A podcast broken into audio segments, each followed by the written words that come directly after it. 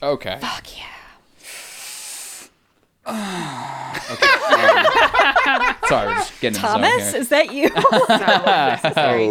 To get that reference, listen to our someday revealed playthrough of Deadly Premonition. Yeah. Or just if, doing it at the same time if it works out for us. And definitely don't just play that game, because don't. Yeah. Play it with some friends. Mm. Yeah. You know, if so. Yeah. But anyway. And also listen to K-pop in the morning and then listen to fucking Take Control while watching that sequence from Control.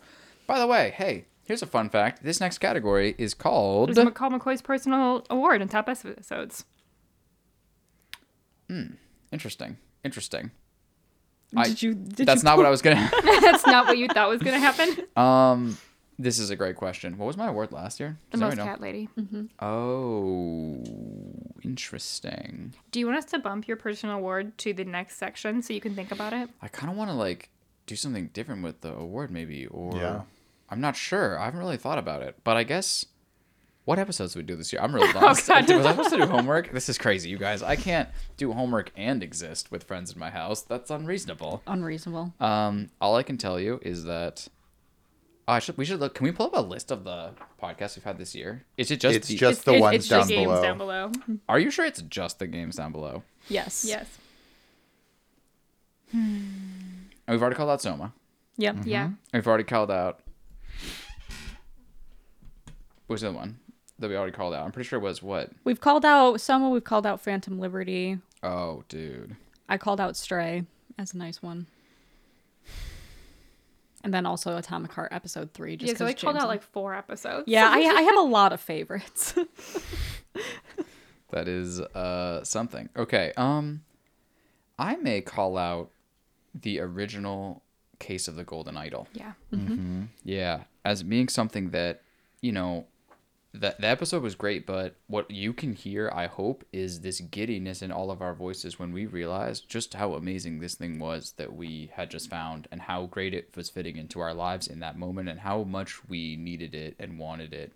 And, damn. Like, because, like, you know, I, it's silly as game players of the veteran status that we all are, but, like, sometimes, and I would say often, and might even be the majority of the time, a motherfucker comes up to you and just says, this is the greatest game of all time. You need to play it. And the feeling should be ecstatic joy that you've just discovered a new video game, but it isn't because you're like, well, that seems like a lot. How am I going to put that game? You know, it's usually like some game that like takes a lot to like fit into your life. And you're going to make sure that you set up your life in such a way that you can enjoy it. And you're almost like daunted by the task of trying to make sure that you don't fuck up the greatest game of all time that this person is telling you. Plus, you don't have time for it. Plus, you have a backlog. But this game is so fucking easy to enjoy. Yeah. So fucking easy to enjoy. And I just hope that and so I'm starting off the podcast specific, you know, we're talking about the game, but I think you can hear us just love the perfect unison of like, or the perfect union of a really easy game to enjoy and incredible quality at the same time. It was just so like healing, frankly. And it's a great episode, and just get that little backstory while you go in for it. Mm-hmm. Mm-hmm. Mm-hmm. And then in terms of most cat lady game, maybe I'll come back to my category, but no, I mean you can choose a different one. Yeah, because we can just wait until after the break, and then you can think about it for a hot minute. Okay, because the reason why I'm thrown for a loop outside of the fact that I didn't do my homework is that I was actually going to try to set up the category, which obviously is stupid because as you can see by the itinerary, that's not yet. What about these top lines? But I was just going to say that we are actually going to do a category about shout-outs from 2022. Mm-hmm, mm-hmm. Okay. I say this because we have already announced that we were going to spoil all of the games from 2023 that we played.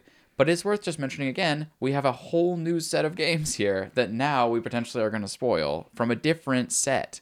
Mm-hmm. And so we will go through that. But quickly, structure, we pick a winner. Mm-hmm. Mm-hmm. We pick 2 runners-up order. For 2022. Probably order. Maybe? Order. Yeah, and I think order. Two's okay because I like it. Mm-hmm. Yeah, because it's all the games that we played in 2022, and, you know, if you were following along, we didn't end up doing a game of the year because shit was crazy, life was crazy, you know, everything was crazy. Life is so crazy. Yeah. Life was strange. Yeah, life was indeed strange at that time. So we kind of wanted to have a nice little section to at least acknowledge and commemorate these games that we played that year. And so also structurally, I was thinking what we would do, instead of doing like a quick axe down the list kind of thing like we've been doing, we would probably just go down the list and jog our memories about what each game was a little bit. And then probably once we are done with that, maybe start, you know, axing or shouting out. But the first one, Sherlock Holmes Chapter 1. Holy fuck. It was a game. I don't remember that, but that's because I was not sober. Although, oh wait, I kind of remember the combat sequences though. Like the dumbass fucking, I was nailing that. Yeah, I remember the elephant. There was an elephant quest. Right. We played that all together in person. I guess right at the end of 2021. It was actually really good. It was really we were shocked at how good it was. Yeah, which was like, that was nice. It was fun. It was fun, and it was so fun to play with you guys. It's kind of silly. And and I will just say, like, we've been playing a bit of Wind Down Dave the Diver together, and you guys, like, it's been really fun to just have you guys here and just fucking play. And like, we try so hard to do that shit online, and we pull it off, but god damn is it so effortless when you motherfuckers are here. And I just, like, thank you so much. Yeah. But anyways, also, just like the game we're playing right now, in a trashy way, which I'm blanking completely on what the game we're playing. Deadly Premonition. Deadly Premonition. Sherlock Holmes, the main character, has an imaginary friend. Oh, yeah, right. Yeah. Right. Mm-hmm. Right. But in Sherlock Holmes, you get to choose what your imaginary friend is wearing. that is an improvement. We put him in an ice cream maker. That was a great. I hate you guys for that. Great feature. Also, the characters are written well. So much better. Unlike Deadly Premonition. Yeah. Yeah. And so, you know, I don't know how far this game is going to go. We don't have to cut it just yet because we're walking through, but damn, it deserves a shout out for sure. Like, this game was cool. And actually, guys, if we find ourselves we've already made a list for next year, and it doesn't seem like we're finding ourselves out of games. I know that's everyone's narrative. Oh, I got a huge backlog. But no, I mean, I think we found ourselves at moments like in a pocket where we're just not interested by the backlog, but we're looking for something. And actually, like, these motherfuckers are not so bad. Yeah, another one of their games that I think Zoe told me was another one of their, like, better ones on my Steam wish list, and, like, it notifies me when it goes on sale. I'm like, now is not your time, friend, but someday. I think it's one of the, like, the more Lovecraftian. Yes, there's the Lovecraftian type, and then there's this is for the record, this is like Frogwares' Sherlock Holmes series. So yeah, they just came out with a Lovecraftian one, but then they have some in the past that are like Crimes and Punishment, which is like just really fun, like little mini mysteries all shoved into one game. But yeah, plus at least with Sherlock Holmes Chapter 1, if you ever want to play a game where Sherlock Holmes is a moody, like, steampunk teenager coming straight out of a My Chemical Romance music video, you'll like this game. And it's like, you didn't know you wanted that, but you did. Yeah. It was so funny because, like, everyone, I remember in college, like, people were really hyped on steampunk, right? Like, steampunk was sick, and I was like, steampunk is trash, but it's not trash. I just hadn't yet found the works that are actually worthwhile. Yeah. And actually, there's been a lot in steampunk. Yeah, isn't really cool. The next one on this list also steampunk? Well, Dishonored. Totally, yeah. Totally, and like Bloodborne's steampunk in a way, like, and that's sick as fuck. So I just didn't understand, and everyone was just like, "Look at these goggles, man! You put them on, but they're ridiculous and they're for show." And I was just like, ugh. "Goggles for show? No one would ever put zippers for show on anything." And I was proven wrong today on the K-pop music video. I'll tell you that. Dishonored. But yeah, Dishonored. This really game is fun. Also really good. Really glad I played it. Again, like, so this was a game that James brought up in his game block to have us play. And your game block theme was like games that I've been wanting to play for a while. Right. That's a great game block. That's a great fucking game block. And honestly, I think my game block kind of killed it. It did. It did. Except for the next one. Well, we'll get there. Yeah. Actually, that's just how James be rolling. You know what I mean? It's got to have a little bit of, like, variety in the... Yeah. Right. But Dishonored's super fun. Like, it was a game that, you know, after I played the BioShock series, like, that was, like, the next game that people were like, well, if you like this, you would like Dishonored. Yeah. And I never got around to playing it. Yeah. And I was afraid, like, as time wore on, that maybe, like, the game would get, I don't know, like, jank in the way of, like, things would feel outdated. Yeah. But I was very pleasantly surprised with just how, like, current that game still feels. Yeah. With its powers and its combat. Especially considering this is a first-person game. Like, this is, like, the hardest genre, at least for me personally, to appreciate it all anymore, because I've played so many like aggressively competitive first person shooters that when you put me in that sort of like, it's a first person shooter, but like it's single player, so no one gives a fuck. Like it sucks all the time. I hate playing first person shooter single player games because the AI is terrible and it's just not fun and just, but this game, the powers are awesome. Like you are actually like flowing in this game. Like your skill that you and the way you want to play the game like translates to your play style, and the play styles are interesting. And so that I can't really underscore how like impressive that is to me personally, that it's like still fun to play. Plus it has like, one of my favorite NPC lines the AI of, "Shall we gather for whiskey and cigars tonight?" Indeed, I believe so. Fucking fire.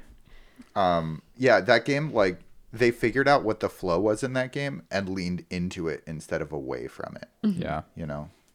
And so wait, so this is, studio is people who made Prey? Arcane. Yeah. Arcane. Mm-hmm. And so, you know, Arcane has been on a journey, it would so seem, as I've listened to other people talk about their games later, and they all just say that they suck, and where does Arcane, and what's going on. I mean, isn't Arcane, are they the ones who just released that vampire, like, shooter game that is just god-awful? Yeah, maybe one of the worst games ever, allegedly. Yeah. Like, and Microsoft's like, we're still supporting it, but it has 10 players, like, concurrently, and it's a multiplayer game. Like, it's just some really, like, devastatingly bad shit, and... you know, it's like everyone's mad because they did this to your boy Arcane, but I think you play Dishonored and you go, oh, that's why people are mad, because this shit still is really good, and if they had modernized this at all in the last like 10 years, this would be amazing. Yeah. And then they did Prey, which had a lot of high highs. Yeah. Exactly. Ups and downs, but hey, we'll take something with some fucking ups. Yeah, that game didn't resonate with us as a podcast, I don't think. But I know it's also just a very well-received game, like, in the general gamer sphere. Yeah. But it felt like they were going in a direction, and then it's like nothing since then has even felt like that. Or so it seems from the outside. And so I can see now why people are so sad about that. And playing Dishonored, you sort of realize, like, this was fucking good. Another thing we could return to someday is Dishonored 2. Yeah. If we just felt like we needed something. Yeah. Very much so. And so something else we could return to, just kidding, is... Everspace. One of the most hated games, I think, that you guys have ever played on the podcast. Yeah, in the past 3 years. Yeah, like in recent memory. Yeah. Everspace, I just remember, I didn't play it. I watched McCoy play a little bit, and I was like, well, I am not going to watch you play the rest of this. And it was... It wasn't... You guys did not like that one. Yeah. You know, there's something there, and that thing is not for us. Yeah, exactly. Exactly. Yeah. We bounced off it pretty hard. I think, if anything, Raphael was the one that was, like, maybe the most into it. Definitely. In a way. Because it's set in space. Right. Because he likes space. And the rest of us, like, I know I played what I felt like was a 2-hour session, and then I looked at my playtime, it was like 45 minutes, and I'm like, oh, no. Yeah. It's because it's just, like, so painful to wrap your brain around it. Frankly, like it's complicated just, and annoying, and like I thought I remember too.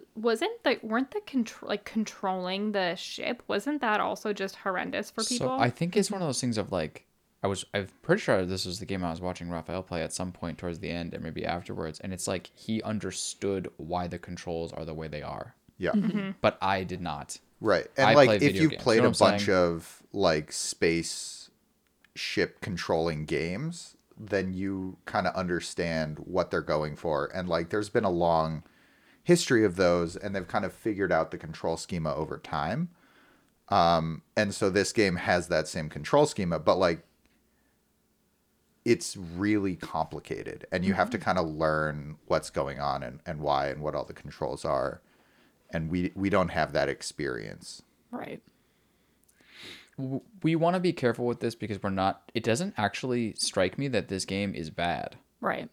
Right. But we do not enjoy it. Yes. Yeah. Right. You know what I mean? That's a really important thing. And, like, it's actually maybe good for people who like it. We don't know. Like, we can't interface with that. But it could be. Yeah. You know what I mean? To be honest, I've kind of completely blocked the experience out of my head. I just remember the handling was really rough, and I was getting very tilted from it. That's all I remember from it. Yeah. Fair. But...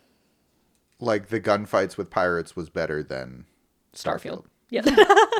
Yeah. Starfield was like, you know what was a really great experience that these type of people, I'm pointing at us, would really enjoy? It was a worse version of Everspace. Mm-hmm. Yeah. And it's like, yeah. I don't think that's a good idea. Yeah. I don't think that's the direction you want us going. Yeah, I didn't put that really together until now, but like, yes, they did take that pirate ship, like, warping in and attacking you thing, like, from Everspace, and it did suck in Everspace. Well, for us, yes, and it sucked for everybody in Starfield. Like, it's just not good in Starfield. Yeah, I think Starfield actually, like, they really, I know we talked about this a little bit, but I think it really could have benefited from, like, automating. So, for example, we're playing Dave the Diver right now, and it's like, you guys have come in at the level where we've mostly automated the sushi restaurant because the servers are so good and the back of house is so good and they're working together in somewhat harmony that, like, mostly what's throwing is us doing stuff. Mm-hmm. But initially we were doing stuff. I think, like, Starfield could have really benefited from that, where you, like, hire the pilot that, like, can fly hella well, and you hire the gunner, and, like, you know, you could, like, you end up getting your roles so that you don't have to play it. Right. Yeah. And I know that sounds hella dumb, but actually that sounds kind of fun. Like, it sounds, I remember that's what I wanted my ship to end up being like in Starfield. And... But instead, like, you hire a guy with the piloting skill and he just, like, gives you access to the shit that should have been unlocked right, from the beginning. Exactly. And then he just, but you still have to do it. And then he's just in your captain's quarters sitting on your chair just, and you're just through, like, the floor and you're like, thank you. Yeah. So I don't know about that. All right. But anyway, moving on. Okay. Hold on. Oh. I want to cross off Everspace. Yeah. No. When I said the name, I crossed it off. Okay. Like, it was so funny because I watched us, like, wrap it up, and then I watched Zoe pick up her pen and go to cross it off and then stop herself. And I was exactly. We can do it. Yeah, exactly. Yeah. And then next, my last game in the block was Control.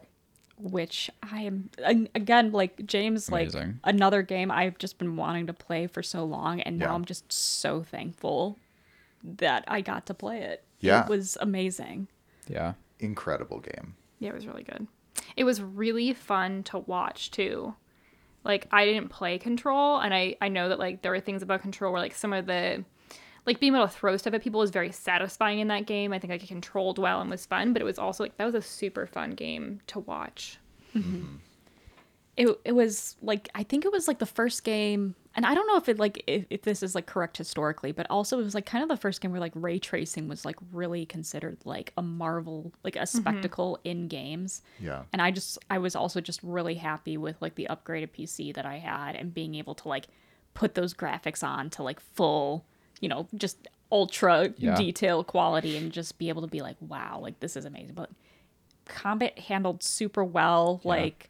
The force powers, unlike Starfield, were, like, super fun. I think we did touch on it in the Starfield episode, that Control, like, you feel powerful moving about the world.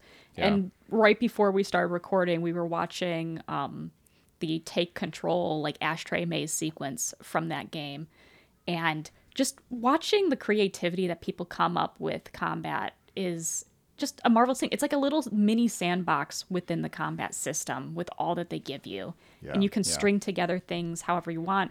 I know I didn't really string together things as much. I mainly just, like, shelled up in, like, shields and then would just toss stuff at people. But it was still fun. Like, it caters to every single play style, I think, imaginable that you want. Yeah. Well, and, like, talk about, too, a game with, like, some style. Mm-hmm. Like, that, the world is, they build is so cool. I remember that we were talking about it, I guess, in an episode yesterday, but the, like, the scale of some of the worlds we've played this year. But, like, I think Control had, like, these huge rooms where you would walk in and feel really super small. And then, like, the ray tracing and the light would hit, and it would just be, like, it was just, like, a visually a really cool game. And the graphics aren't, I mean, they are amazing. I don't know what you call that. Like, they don't look like Cyberpunk. Like, Cyberpunk has, like, very, like, realistic almost looking graphics. Like, Control is much more stylized, but the world was so cool. And, like, that sequence that you just had us watch, Zoe, with the maze was, Take like, Control, the style so of that cool. is so cool. So good. It was making me want to, I actually had it written down at one point, but had we done a Game of the Year 2022, I was going to be like, we should do, like, a category for, like, best moment in a game. Mm-hmm. And Ashtray Maze was going to be, like, my winner for that, just because that sequence alone, like, it took the cake for me in terms of, like, feeling powerful, but also just this, like, lovely culmination of, like, look at how far you've come. Like, yeah. look at all the stuff that you can do now. Yeah. Yeah, Control is like, it's what you want, like, a AAA game to be. It's like they used the graphics and amazing technology to, like, add to the artistic design and goal of the game in a way that, like, no indie is going to make Control. Like, we need talented AAA developers to make Control. You know what I mean? And also, like, the story that they tell is really interesting and nuanced and, like, powerful. Yeah. Okay, hold on, pause for a second. I can't hear James. Can you hear James? Oh, fuck. This has been sending me. Really? And I cannot focus. I'm only hearing him because he's next to me. Right, like, yeah. Yeah, but looking at, like, the little waves. I bet he's, I mean, I think he's there. He exists on the wavelength, but it's just... What the fuck? No, remember we had this happen last time, right? And then you just, like, snapped into existence? Yeah. This is true. All right, hold on. Should we jostle something? Yeah, let's pause something and jostle for a second. Okay. Great choice. Oh, fucking right. You know what's really troll? If, assuming there's not like a giant devastation in the audio recording of what's just happened, what's going to happen for the audience is, assuming I do my work, nothing. Except I might sound a little bit different. Yeah, exactly. Because but I think if McCoy does his job, you won't sound different. Right. Can you write down at 6 hours and 1 minute, I need to adjust the previous track for James? This would be helpful stuff. All right. So we were talking about Control and how great of a game that is. Mm-hmm. It's so fucking good, dude. So good. It's so good. I love how that, like, now's the dishwasher. All right, guys, steady.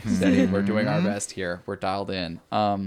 It was really, really, really, really, really good. It was, first of all, it was beautiful on PS5, which was very cool, and ran super smoothly and amazing. It was beautiful on PC, of course, as well. A lot of things are beautiful on PC, but it was nice to, like, have both of those experiences be really nice for people. Yeah. I think that from the second it came out, it felt like a game. I don't know. It's like you see creativity in the trailer, and you're like, oh fuck! Like, there's like boxes going everywhere. Like, you know, like weird like geometry, everything is nuts, and you're just kind of like hoping, like, you just want it to be good, like you just want it to be good because it's interesting and different and cool, and it was absolutely that. Yeah, I was listening to an interesting podcast the other day, or like more gmail.com. Sorry, that's, you know, that's our email address, and not have people not a podcast, right? Fuck, whatever. Well, it was more just like a sit down talk discussion, and one of the guys on that, he is really big into remedies, the game studio's games. So that includes Alan Wake, and it includes Control, and now Alan Wake 2 that just came out. And he's like, the most bizarre thing about Remedy's games and the Remedyverse, because these games do have a kind of overarching, like, connections in some weird ways.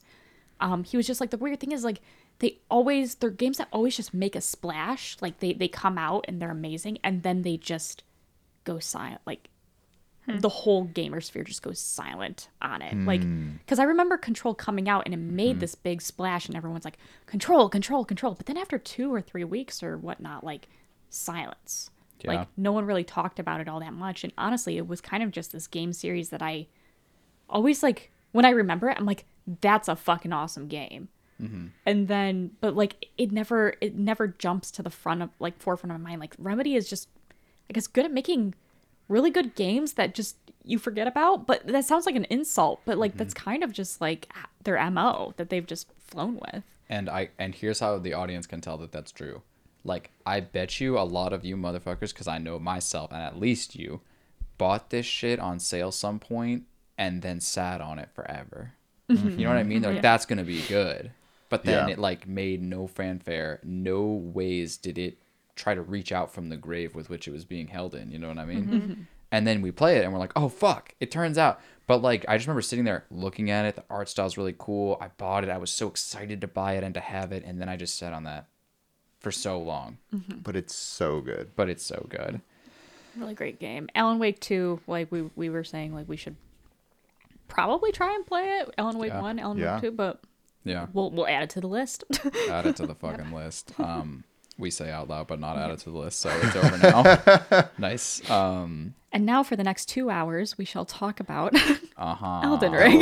Like, I mean, first of all, I would like to. I mean, this is the winner of the category, and we should just write it down. Like, I don't know what if it's I don't know what could top Elden Ring. Elden Ring was the game of the year for 2022. Yeah, I think like just even upon like launching it, maybe not launching it, but it was definitely one of those games where as soon as like you like figure out how to play Elden Ring, because it's so different from a Souls-like game, or not Souls-like, it's so different from the Dark Souls series. Yeah. Like once you figure out how to play, it is an incredible experience. Yeah. Oh, man. This was my first Souls-like. Welcome. And James, I had no idea. Yeah. You feel like a Souls-like player, but you just aren't. I just never touched one. Yeah. And my God, this is absolutely incredible. What a phenomenal introduction to that style of game. What a phenomenal like world that they built to just exist in. So beautiful, and so fucked up and ugly at the same, you know, at the same time. Yeah. The combat is just so fucking satisfying. Yeah. And it was such a joy to learn that in this game. It's weird because you must come from.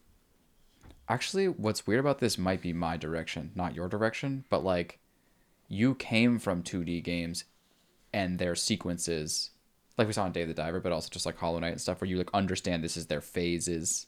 This is the way I attack someone after they do this attack. Like these sorts of basic Souls premises that are really important to understand. Like, oh, that's the one where he reaches, you know, tail or whatever.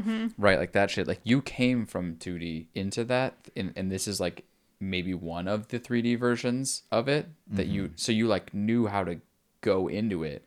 And I just say it's like strange because like I guess I went the other way, as in like this taught me in 3D and then I went into 2D to some degrees. But either way, is like it felt like you understood it. You didn't understand it, but you understood it enough to like learn it. You know what I mean? You were close enough. I mean, I think to me, an outsider somewhat, like someone who's like learning how to do this. I remember playing Hollow Knight with you guys like way back, I guess 2020 during the pandemic. Before Valorant came out. Before exactly. And took over our lives. But there was like, not a wind down past Valorant. No more wind down. And now we have Halo, so like never again. Never again. But it was like very clear because you two would like look at the Hollow Knight bosses and break down their movesets, be like, oh, this is this phase, this is this thing, here's the timing, here's what you should do, or like fully time it out. Like, you can get 2 attacks in here before this, you know, and that's where I started to learn how to put that together. But it was very much like James coming from the 2D space. I feel like Ori has kind of... Yeah, like, Ori definitely like has less some combat, of that. But like sort of similar things, because it was very clear when we started playing Elden Ring that like James immediately understood how to break down like move sets and boss sequences and understood like this is what I should be doing. Whereas for me, like I think what part of what's so impressive about Elden Ring is like it's so accessible. Like, Dark Souls games, the Dark Souls actual series are not accessible games. Like, that is not a game for everybody. You cannot give your mom a controller and be like, try this. Right. But you kind of can with Elden Ring a little, at least more. Yeah. Because I could come in that, and at, like, the beginning of playing Elden Ring, I was like, you hit it hard, right? Like, you hit it very hard and it dies.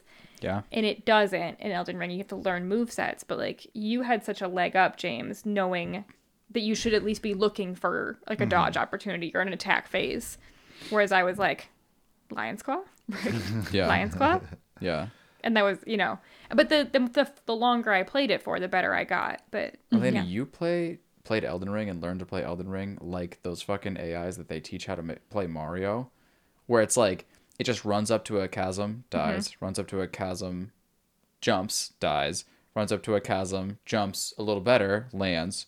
And just like, and that's what you do with Lion's Claw. So you'd be like, this person is a 1 Lion's Claw or 2 Lion's Claw before I dodge. Like your entire measurement is in Lion's Claws. I do think though, I may have the best Lion's Claw timing of anybody. Like I beat the whole game using exclusively Lion's Claw. No, you do. And here's how I know. You were hitting people in multiplayer, like against real people with Lion's Claw, and all I can tell you is that is not normal. Like that is a hugely telegraphed move that should not land. If it does, it's insanely satisfying. It fucks their health bar up, that knocks them to the ground.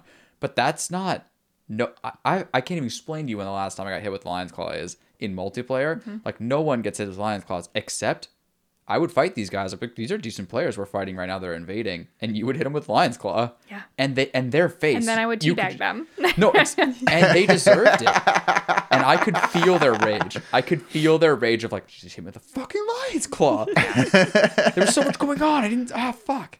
And so that's mastery. Mm. That's what it looks like. But that was also the other thing that I feel like. I mean, obviously, is deserves a shout out for Elden Ring, but like, I think, I'm pretty sure we're right, we all played Elden Ring single player first, right? Like, I know Zoe and James did for sure, because you guys are capital G gamers.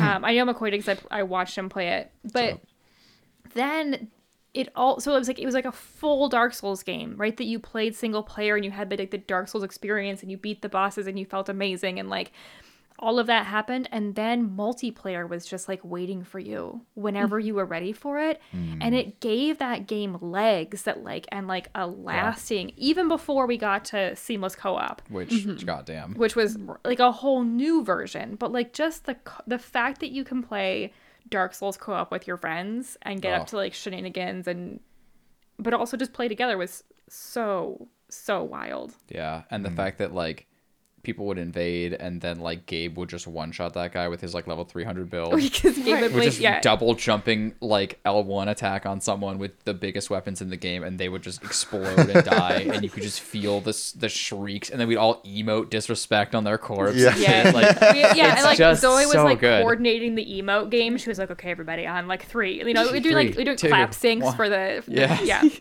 Or but also like, do you guys remember some of the insane multiplayer shit that we got up to that was before seamless co-op? Like, do you guys remember when we convinced an invader to jump off the edge of the map? Do you remember that? We like brought him to the edge of the map with like glowstones, and then he was like, holy fuck, and then we're all just looking out there, we're all pointing, and then Elena just comes from behind and just YOLOs off the side of the fucking cliff, and then I just like turn like, what the fuck was that? And then I jump off the cliff, and then you know, fucking, I don't even know. And then he jumps off the cliff. Eventually he jumped off, yeah. And it was just like this beautiful moment of like communication, and it's just... You know what?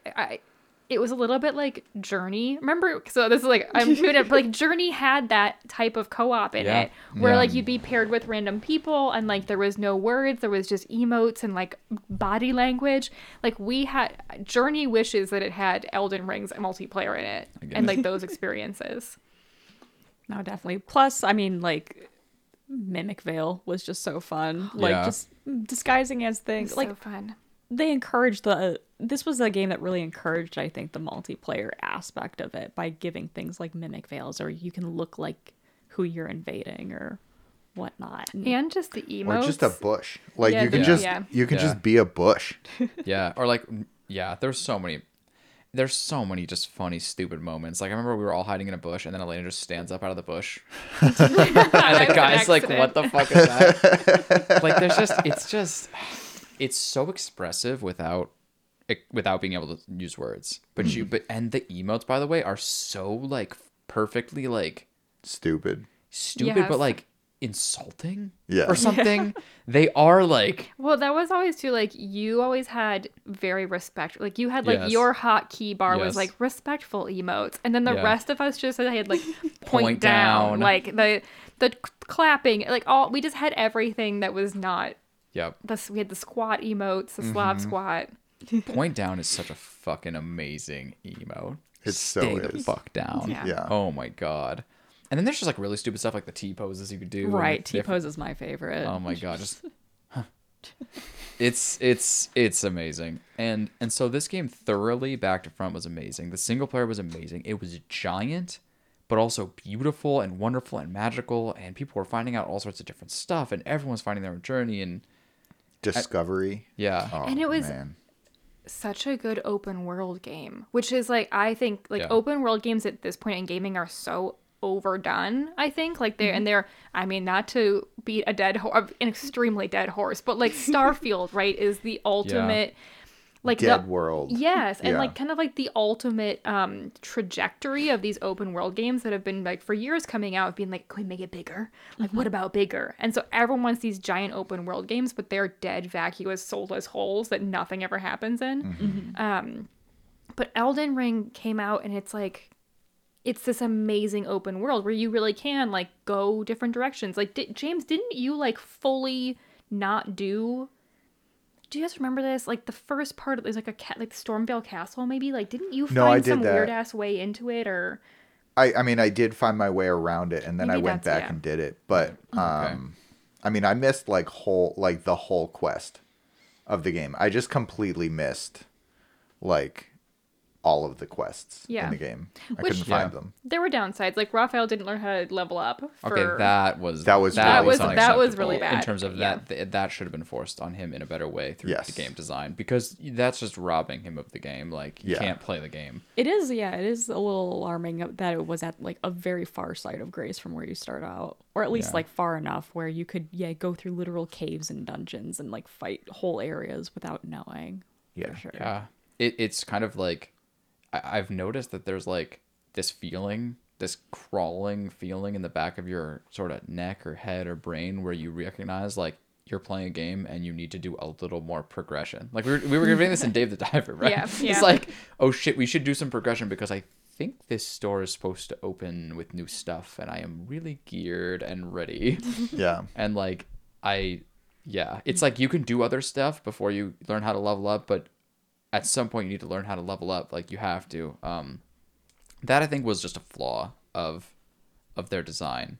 But it's interesting. Okay, so like that the lostness though, not for that case, but for other things, is one of the things that the director of all these Souls games talks about. Where like he would, like it was something like he would read books in other languages and he didn't understand English as well. But they were like these weird, like crazy, scary tales. And so to him it was like this process of. He would understand certain concepts and then not others, and he would just be lost. And then he was like, I actually really enjoy this lostness. That explains the plot of these games. No, so that's their approach, right? Is like, you're lost, and you're... So, like, James is missing some things, and I'm missing some things, and you're missing some things, and you're missing some things, and that's kind of the point of it. It's just really odd because it's like, no other game is like trying to have you miss shit. You know what I mean? Right. Like, every other game is like, quest. Do it well, and like I said, it's completely, even though they're from the same creator, like it, like Elden Ring is such a departure from how I was used to approaching Souls. Like I remember it took me a while to get into Elden Ring, I think, just because I was so uncomfortable for a time, because I was used to, like, my Souls game before that was Dark Souls 1, where I'm used to clearing out an entire area of, like, every enemy there and, like, doing the run-up every time. And then you get dropped into Elden Ring, where literally the first thing that happens, like, once you actually make it out into Limgrave is, like, they show you this, like, knight on a horseback guy who, like, you are very under-equipped and, like, under-leveled to fight. And everything is big and scary around you, and half the stuff you hit, and you see, like, none of their health go down, and you're like...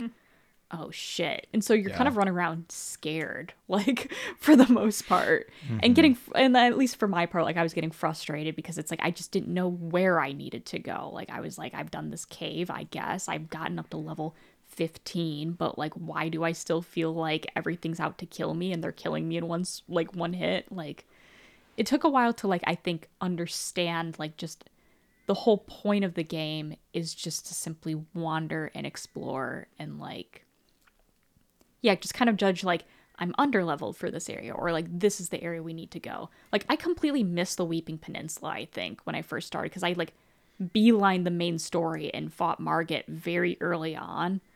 And then, like, after Margit, Stormveil Castle was just, like, kicking my ass, and I was like, well, this game sucks. I can't play Souls-likes anymore. But it's like, no, you need to explore the area more. And then you go into the Weeping Peninsula, and you're like, oh, I'm okay. Yeah, okay, this is where I'm supposed to be. It just...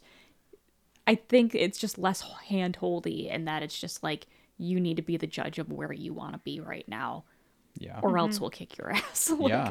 Yeah, and it's so interesting too, because it's like this is one of the most accessible Souls-like games ever, because of its open world aspect. But actually, this was the aspect that killed you, even though it's the aspect that, like, takes Elena's sister and makes her able to play it. Yeah. Because she can see that, and she can sort of more innately know what you're talking about, and she can also know how to, like, farm in her zone to, like, get to the next zone. She knows how to, like, navigate, like, this shit's easier, so I'm going to go there. This shit's harder, so I'm going to, like, figure out how to do it.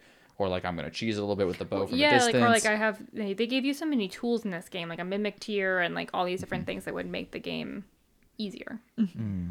But it was just really interesting for your unique case, so to just recognize that you're like the part that's making this literally like nuclear for the world is like the part that's killing you. And I actually think to myself, like, I wonder, I don't know how I can in good faith not say that this is my favorite Souls-like game, but I do feel like it isn't for that aspect for me, in that like I love Liza P showed me this. Mm-hmm. Liza P is what you are used to. It's that linear thing. It's that clear out of the area. It's the etc. And it's a different thing, but it is a goddamn amazing thing. Mm-hmm. And in Liza P, like, they do such an amazing job of making sure you're not lost, because you clear out the area and then you can go this way or this way.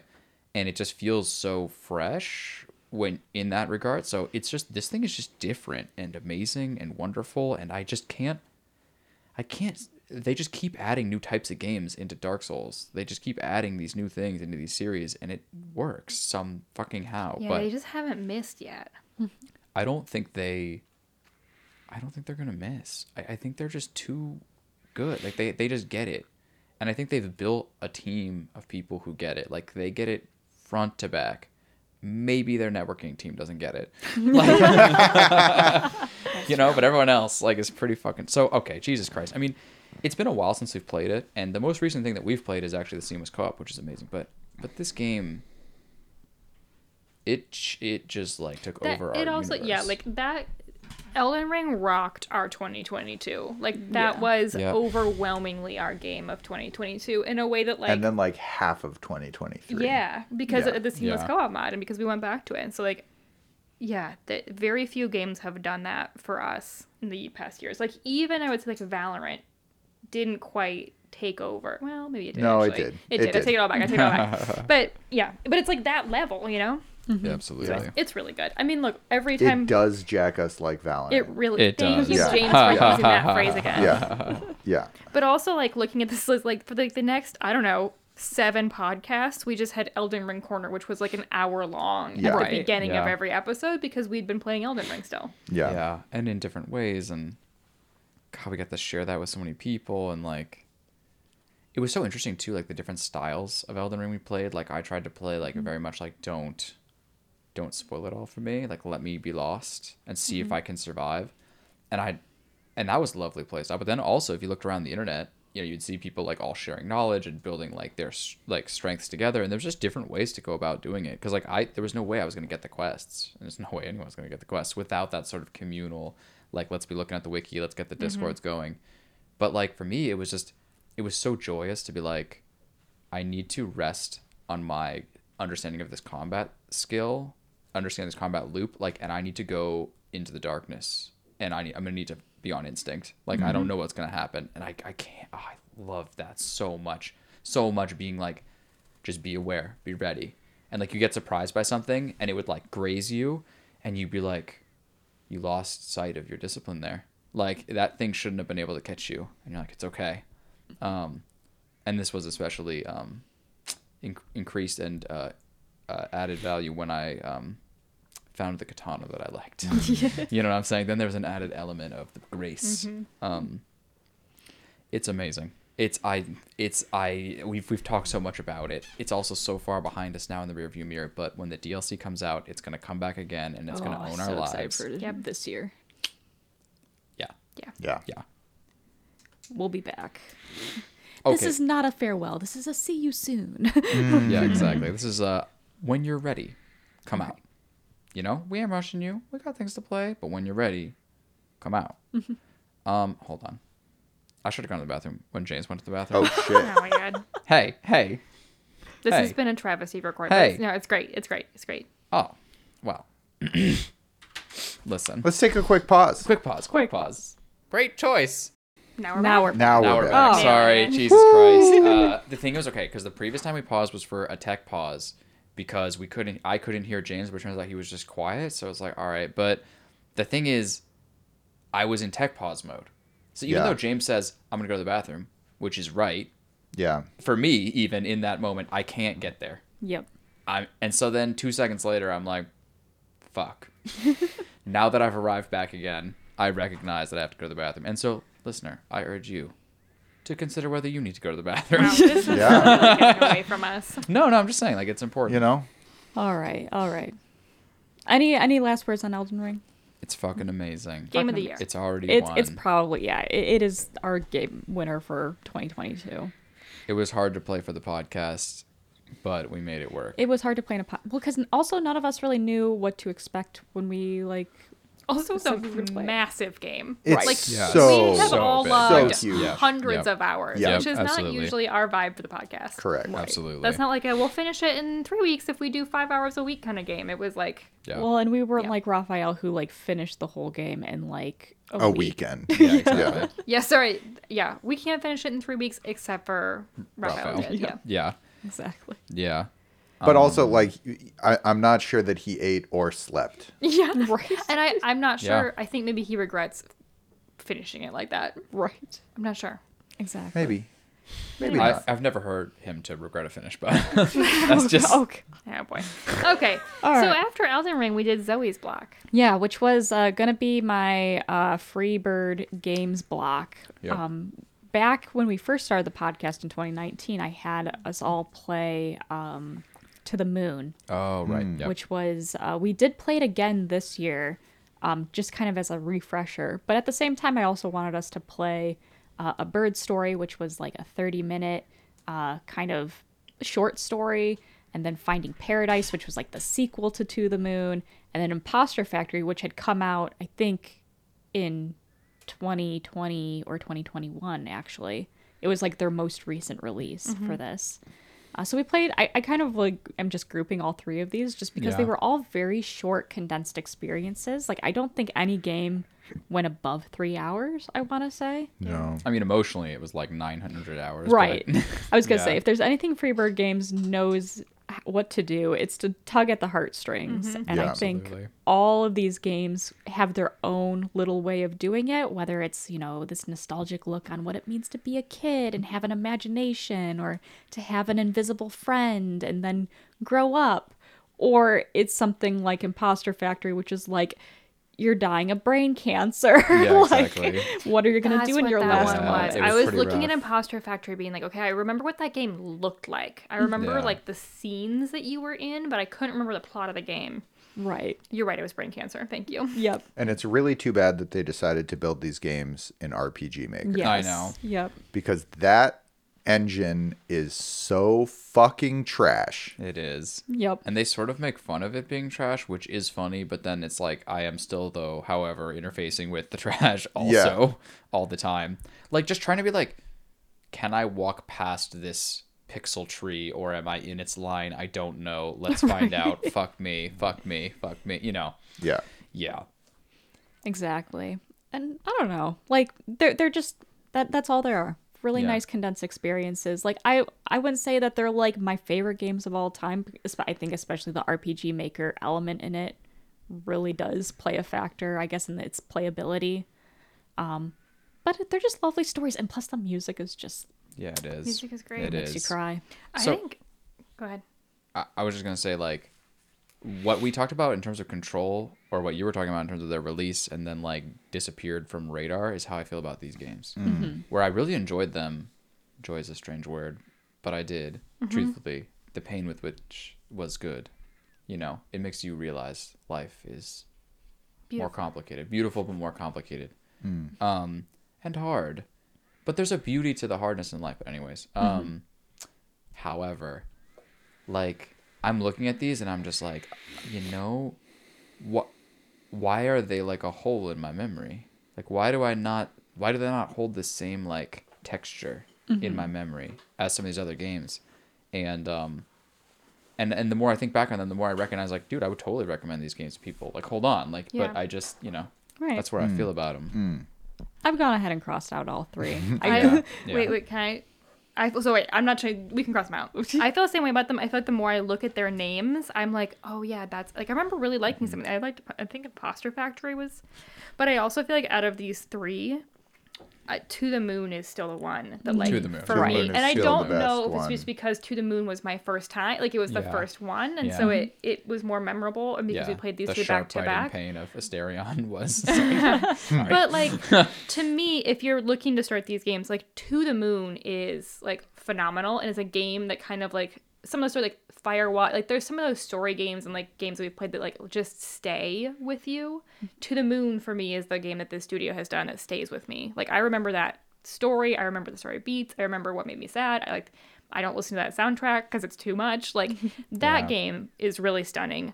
These three games were all like really lovely short experiences. There was some of them were a little much. Was it Imposter Factory? We were like, it went Imposter too far. Factory I think got a little too. They started kind of, I think it what happens with a lot of sequels to games that have like meme potential, where they leaned in too far to the meme in Imposter Factory. Yeah. That's actually like one of the things with Deadly Premonition 2. Like Deadly Premonition 2 is not the same because it leaned too far into the meme at that point. Yeah. And that's what Imposter Factory was like, because, you know, they had Rice Bot. Right. That, it's the one in the fucking hotel or like mansion. Mansion. Yeah, exactly. Exactly. And there was just too many. There was like that cat.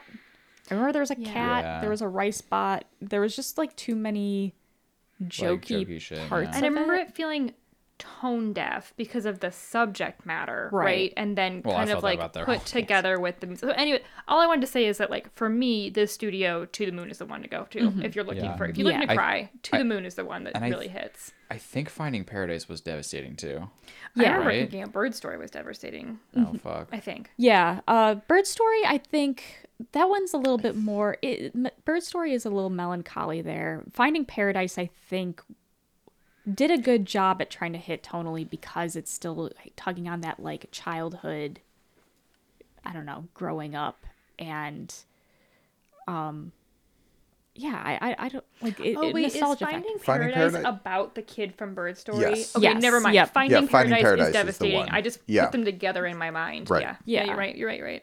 And they probably should be played together. Yeah. And also think of the name Finding Paradise. That sounds so sad. That's true. So fucking sad. Right. And like this shit is I don't know. This is a really interesting thing because actually, okay, hear me out on this. I have a real point here. Holy fuck, what's happening to this? This is our version of that really intense flavor that other people can't interface with because it's too much. With the other example would be like Gabe and Soma. He can stomach the flavor of Soma's intensity and scary. We can stomach the flavor of poignant, sad life. Like, see what I mean? Yeah. And so, and all I can say is it's hard. And there's been different eras of my life where I've been better or worse at being able to stomach something like this. Yeah. And as we become more adult and as we start to realize like, just, I think as a kid, it's really exciting to feel these flavors. When they're when you're protected, but as you become less protected, it can be harder and harder to feel this stuff because it hits so much harder at home, right? Yeah. It's like, it's like, you know, we can make fun of trigger warnings, but it's like that's the point of them is that like these games are triggering games, man. You're gonna realize that this is talking about your uncle and you're gonna fucking die. Like that's what's gonna happen. Yeah. But the ability for someone to so elegantly convey that feeling that you've been running from about your uncle is amazingly beautiful. Yeah. And these guys do that. But it's just one of those interesting things where I realized like, this is our thing. This is our scary thing. Like we do this. We go into these sorts of things. But it's a lot. It is. And speaking of a lot. And speaking of maybe a nicer version of it. Yeah, I was going to say, tacking on to the, we were all like, you know, sad games block. And then Elena was like, I have a sad game that I want to tack on. And it actually ended up being a really wonderful, enjoyable experience. And that's Spiritfarer. Yeah. Yeah. I think Spiritfarer, that was a nice game. Yeah. It's like... It's just a really nice, it's really beautiful. The art style is beautiful. Yep. The music is amazing. Yep. It's very poignant, I think, is maybe like the right word for Spiritfarer. Like it is, yeah, it's a game that deals with like some heavy topic. It's about death. Like you're ferrying people to their afterlife and kind of releasing them in their final, when they come to terms with things, right? Like they need to like finish, they're in the in-between, and then you release them. And that is very poignant and sad in some parts, but the game itself doesn't feel, it's not To the Moon. Like it's not sad, but well, To the Moon's not sad the whole way through either. But you know what I mean? Like it's, yeah, it's no, just, yeah, totally. It's a nice game. It's, it really almost is. Joyous at times. Yes. It's bittersweet, but there's so much sweetness there. And that bitterness is like balanced really beautifully. It's like the flavor profile in this game is so much overwhelmingly sweet that that bit of bitter that it then is sort of trying to convey to you, like does land. Yeah. And... Sorry. Like Spiritfarer showed me that there was peace in the melancholy, I think, where it's like, yeah, things like there's like a twinge of like sadness and things, but also like, a lot of the things you do in that game are just so cozy and peaceful and safe and like, I don't know, as someone who is like afraid of death a lot, like I was very surprised at how well I received that game because of that vibe it gave off of just the safety and like friendship and comfort and companionship. Like it was, I don't know, it's a vibe. It's a lovely vibe to have. Yeah. And I couldn't finish it because I felt pretty severely understimulated the whole time I was playing it. And my brain like could not handle that. And like I would enjoy it for about 20 to 30 minutes, and then I would be like vibrating like I need something. Yeah. Mm-hmm. For the rest of the time. And that it's so makes sense given the game. Sorry, go ahead. No, it does, but it's so funny because the rest of us were able to play it like you played Dredge. Yeah. But you were not able to play it, and you love Dredge. Yeah. Because Dredge gave me shit to do. And like that game, the shit to do, I didn't interface with well. Mm-hmm. You might hate Red Dead Redemption 2. Yeah. Not sure. Yeah. But like. But also like, I don't want to play Red Dead Redemption 2. Fair enough. Like I'd be down to watch somebody play Red Dead Redemption 2 and like enjoy some of the vibe. Mm. And then when I need more, I can interface with you can just put hentai on the second monitor. Exactly. Got it. Yeah. No, but it's just it's like that. Spiritfarer is like it's I want to say it's like jazz or something. It's like cleanliness or something. It exists in the negative space. Like the not doing is the game in a way, and that's sort of a weird, really cool, almost like brave thing. But it is also it's not stimulating. Like you have to slot into it, and it may just not be for you, but it is like beautiful if you can slot into it. Right. Yeah. Exactly. Yeah. And I felt like I couldn't interface with it, but I really was trying to figure out how. Yeah. And I didn't get there, you know, but that's okay, you know. So please take the next 30 minutes to just tell us why we are wrong for enjoying this game at all. That's what I want to hear here. And I want you to insult our integrity and our quality as game reviewers. And I want you to just really let us have it, James, because that's what we expect out of you. Damn. I feel put on the spot. No. No, I'm kidding. Actually, real transition, though. Elena, you said something in one of our many... Like yeah, I was trying to remember how to say it. I'm going to attempt to say it. I want to say two things about Spiritfarer, actually. The first one is that I think doing this, you know, essentially 2 years later is really interesting because it does allow you to look at this list in a really different way, where I'm looking at it going like, these are the games that have stuck with me in a real way. And I think I wish I remembered what my review for Spiritfarer was, and I don't, but I know I didn't give it a gold... I don't know, but I don't think I gave it a gold star. But looking back on it now, like, Spiritfarer is one of those games that has really stuck with me, like, off this list. Kind of like how we just talked about Bird Story, Finding Paradise, Imposter Factory, like, they didn't stick with us in the same way. Yeah. Like, for me, Spiritfarer really did. So I think that's a cool way to look at this whole game of the year that we're doing for 2022 of being like, yeah, I mean, some of these games stuck and some of them didn't. But also, I'm going to now try and paraphrase myself, that for this podcast over the years, we've played a number of different we love a good indie game. We love a good game with like a narrative and a good game with some like feelings and emotions. And so we've played a number of games about death. Yeah. Like I think for me, like Journey is very much about death and grief. Mm. I think Spiritfarer, obviously, right? What was the other one? Oh, Gris, which actually I played Gris. Fuck, I should have put that on my list of best games to watch. I played Gris this year for the first time. Oh, right, because it was with my mom. Sorry, and it is Gris. It's by a Spanish developer. But anyways, I played that for the first time this year, which you guys played like way back in the day. Yeah. Mm-hmm. And that game too, very much about like death and grief. And though all of what? I just, I You giggling because we played with your mom, or what? No, I'm giggling because I saw a large fall from the top of a large tower, and now I'm seeing. Do I quit the game? It's just such a joyous experience for me. Really get the vibes right. Brandon is currently playing games behind us. I am the only one who can't see him, and everyone else is getting a view. It was just. I'm trying to make my point, McCoy, and you teed I'm so me up sorry. For it, and now I'm sorry. I'm trying to make because, like, genuinely, like, so we've played a lot of these games that deal with these themes of death and grief and all those things, and they have really showed me and shaped my thinking about all of it, and like have really showed me because they've all been joyful. Like, I think is what I took from all of them is, like, Spiritfarer in the end is really sad and really poignant in moments. And some of those stories in Spiritfarer are devastating. I remember some of the storylines, like, they'll fuck you up. But in the end, that's a joyful game. And it's, like, a joyful game about, like, the release and about life. And I think the same thing for me with a Journey. Like, with a Journey, you go through the whole journey. You go and you go up that mountain. At the end, like, you go off of the mountain into this, like, really, the music hits and, like, it's this really beautiful, like, release.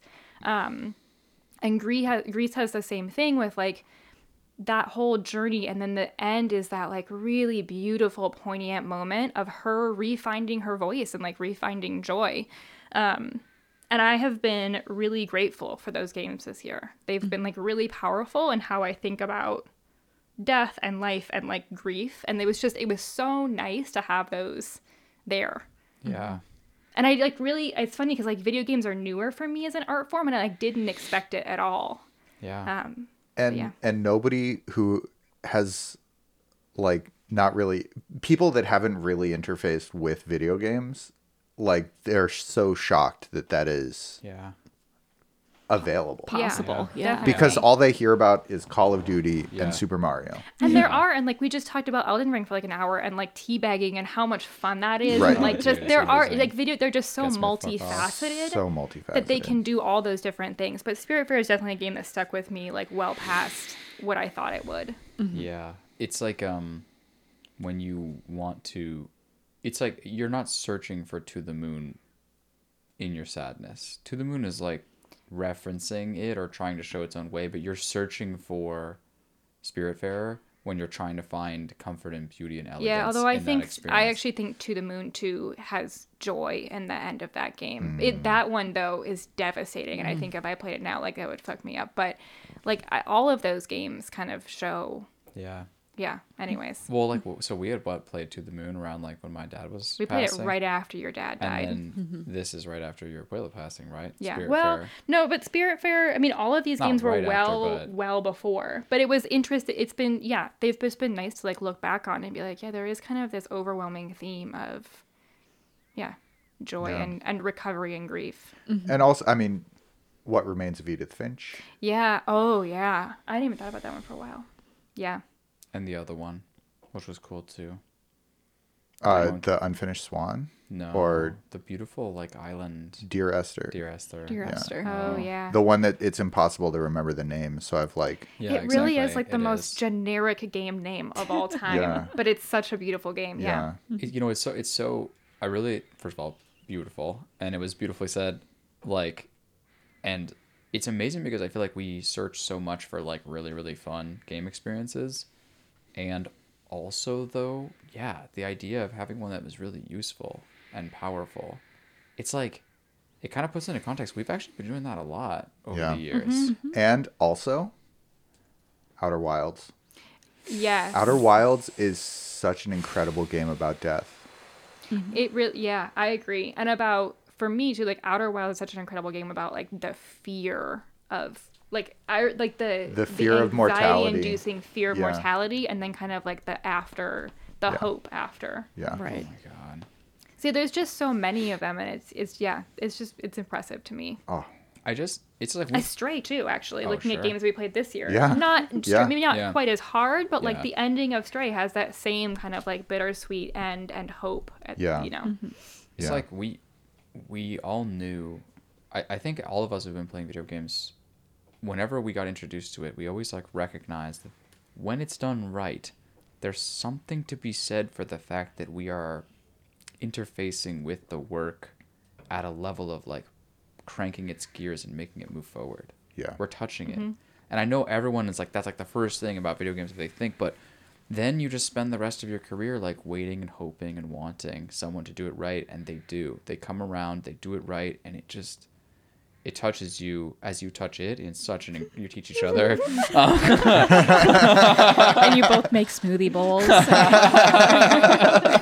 No, but it's amazing. For the listeners out there, that's a reference to a video called You. But actually, and secretly, also, it's a reference to the Codico reaction video. Watch You, period. Watch the Codico reaction to You, period. Yeah. And maybe don't watch any of it. Yeah. It's a rite of passage. You want to be as cool as us? Watch that video and then be really, really stunned as to what you've just experienced. And to be like, I guess I'm a new person now. Just watch it again. Yeah. But Spiritfarer was so interesting because it... I at least for me, just like bringing it back, like... The podcast schedule has throughout the years like fought against so many experiences, and you hear the people who truly love them, like some fucking Russian exchange student that's Zoe's got at her house or some shit. It's like how their nationality changes every time you tell them. I don't know who they are. Or German. Like, they don't. Oh, that's right. You did say that. This Czechoslovakian fucking. I don't know. Like I. But the point is like they. You hear how the people who truly love these games play these games, and you recognize like you're not going to get that in our format, and it's just one of the the things that exists in our podcast medium. Yeah. Mm-hmm. But like, so I remember like in some ways there were certain moments and times where I was fighting against this game in the sense of like I wanted to get it finished, but like in its own beauty, I really actually have looked back on that and realized that like that is exactly what I was doing with grief. I was trying to rush through it and trying to get it finished. Mm-hmm. And I just don't think this game wants you to do that. Yeah. And it doesn't let you. And it doesn't let you. And it's right for that. It slows you so down that you're like, geez, like, but that's where you can... You know. Well, and I think too, like for me, when I think about Spiritfarer, like one of the things that I like think about most was just sitting on the, I guess, front, back? I don't remember which part of the boat. I'm going to say the back of the boat, like, at sunset, just fishing, just listening to the music, and, like, just the vibes of that is, like, what I remember the most, which is not the storylines and was not the strong, you know, but, yeah. That game's cool. Well, yeah. Okay. So then we moved on to Raphael's block that he had, which would start being the, I guess, like, it was base building kind of survival games. Yeah, I think it was survival games. Was right. What it was supposed to, yeah. So the first one on the list was Astroneer, which I think, so how I would describe it. So Astroneer, I believe, is a good game. Mm-hmm. It's very fun to have. I think it hit us in the wrong moment. Oh, why do you think that? we had a long conversation the other day about Astroneer hitting us in the wrong moment. Right. I do believe I was not there for the situation, but I feel like I know exactly where it went. But, like, I think the point was, like, we had been planning on doing, like, a group playthrough of something, and then instead decided to go straight into Astroneer instead. And, like, there was a lot going on, I think. And the vibes were very different from what we'd expected. Like, well, trashy drunk playthrough of epic proportions into Astroneer is really... Right. It's different. Really something. And I do think there's something to be said. Like, Astroneer... So Brandon and I have been playing Astroneer as a co-op, you know, since Brandon got his computer. Like, that was one of the first games that I recommended to him because he likes that sort of thing of resource gathering and base building and the potential for creating optimization and creating, like, just infinite resources of one type. And honestly, it's been very beautiful to see how he has taken that game and just thrived in it. I kind of was just there as like moral support, just to like point out what things looked like and how things look, and like you the tooltips. Yeah, like basically I just like hopped in as the tooltip, but then for the most part he was playing it by himself. And there's something beautiful there. I think the thing that was strange, I think, about us and how we approached Astroneer is that there's a surprising amount of like learning that is needed in Astroneer. Mm-hmm. That I think, yeah. like, it's very hard to do when you're just a group of four and all you want to do is just, like, go out and explore. And I think there was a clash of styles, I think, in the co-op space, where some of us really just wanted to go out there and, like, learn on our own versus others who, like, wanted us to have strict roles and responsibilities and, like, and that sort of thing. But I think the beauty of Astroneer is just simply going out and learning. Yeah. You know, like, while I was the tooltip, whenever Brandon would go too far past his oxygen tether, I would just kind of silently sit there and just watch as I see his, like, oxygen tick down in the horizon. I'd be like, he'll learn eventually. Yeah. Like, he'll learn. Yeah. And, yeah, I mean, I think that's... I mean, I'm sure... most of the games that are going to be in this block we're going to cross off, just, and I think that's just due to the, you know, just the clash of different personalities, I think, that come with playing a game like this co-op.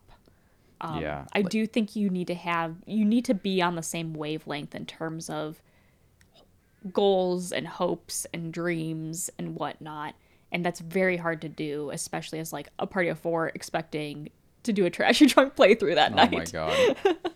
Yeah, and, like, I feel like, yeah, it's, I mean, Clash of Styles may be, like, the tagline to that situation. Because, like, I remember, like, where the fuck is Deep Rock Galactic? Remember that one? That was a Clash of Styles, too. Right. Yeah.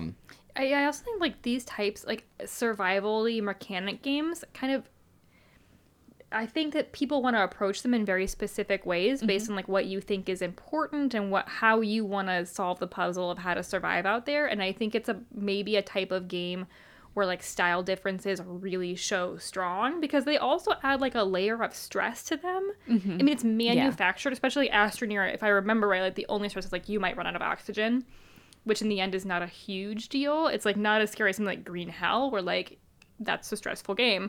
And if you're playing with someone who has a different approach to how they want to solve that problem, I think it like just kind of bumps it all up one notch. And then you put yeah. four people, which is even harder than like traditional co-op. Then you add like chaos to the mix of just like and yeah. copious amounts of liquor. Oh yeah. Yeah. I remember yeah. that as well. And I mean, also like we had a time limit, and like there were certain goals that Raphael wanted us to reach in that time limit. And like the only way to actually do that was kind of with a guided experience. It was like hardlining a lot of which stuff. Is really yeah. not right. how, yeah. because like there's some very cool things at the end of kind of the tunnel. Yeah. Yeah. But you have to get through the tunnel yeah. and like yeah. the joy of that experience is the learning. And yeah. and it was really hard to kind of get us there. Yeah. Cause like, I think it's like really just boiled down to like if you have four people in a Discord call and you have a time limit and you have pressure, that is as far away as humanly possible from sitting there and reading a menu really elegantly and being yeah. like, right. mm-hmm. This might be efficient to do it this way. Let's yeah. try it for the next yeah. 5 hours mm-hmm. yeah. and see. Yeah, it was ish, but there's actually a better way of doing it. I recognize like that, and that's a really I think that's what that game is thriving right. on. Yeah. And that is not. What was that was it wasn't accessible. It just yeah. wasn't accessible. It wasn't accessible. Yeah. Like I think there These could be. These motherfuckers are being so kind to me. Well, I fucked this up so bad. No, but quite to your like. That being said, because like the big I guess elephant in the room here is that at one point during this playthrough, we finally craft a shuttle, And there's clearly a planet that Raphael wants us to go to. Oh, and McCoy hops in the shuttle and just takes it straight to the hardest planet in the entire system. Alone, but like to no one else. I wanted to be away from everybody right. else. I was struggling to play with the other boys. That was also after you had just tortured, I think it was Zoe for like 20 minutes because you would just take stuff out of her backpack and you would just run away giggling. They just took that feature out of the game, by the way. But here's my defense for you. Oh, thank you. I think there's a world where we take that situation and just go with it. Be like, yeah. How do we get McCoy back? This is interesting. This is fun. Mm-hmm. Let's problem solve. Let's figure out, do we craft more shuttles to go retrieve him off of this planet? Do we have him because it's sure you could Discord stream your screen and we could just direct you where to go. But I think there is some sort of beauty in the co-op of now it's like this. Mm-hmm. Yeah. It's like this. Yeah. What do we do? Because it's also not like Astroneer has direct, go to this planet next energy. You start out on the starting planet, but there's plenty of players who probably flew to Aatrox for the first time first. Mm-hmm. And so I do think there could have been some sort of beauty to that. But we've belabored, Clash of Styles, it did just kind of lead to this awkward moment of something is amiss now. How do we recover from this? But there is another world in which that could have been a fun thing to try and problem solve. That might be. I wonder. It's you've been playing this years later. Mm-hmm. I think too Astroneer clearly missed this group of people in that moment of time. But I wonder if it's a little bit like Everspace, where we can look at it and be that maybe is not a bad game, but it was not the right game for us. Right. Yeah. But also, recently, I remember we, that game is still in beta. And recently I looked at their website to see what jobs they're hiring for. Because, they clearly need to do a lot of work on that game mm-hmm. to get it out of beta. And they have 2 jobs available on their website. And they're both, designing stuff for the store. Mm, yeah. Skin design, yeah. basically. Yeah. Right. Yeah. Yeah. And it's okay, so this game is great, but is it actually going anywhere? Mm-hmm. I don't know, but it seems like what's there is a lot. Yeah. It's just not quite there. We've heard about some bugs that were annoying. And it's also at some point, is your game really still in beta, or have you just released the game? You released the game. We played that in 2022, and I'm not even sure it was a new game then.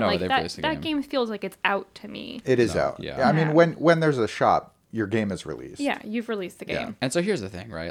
I love that, I wish more games that we bounce off of can have the redemption arc that this game had, because Zoe and Brandon played it together and enjoyed it in their own way. But it's definitely not going to win for us on this podcast. Yeah. No. So, Right. And then we played Don't Starve and Don't Starve Together. Right. That's right. These were, so then this was basically just riding off the curtails of the previous miss into not exactly the same miss, but it wasn't an 100% land, I think, either.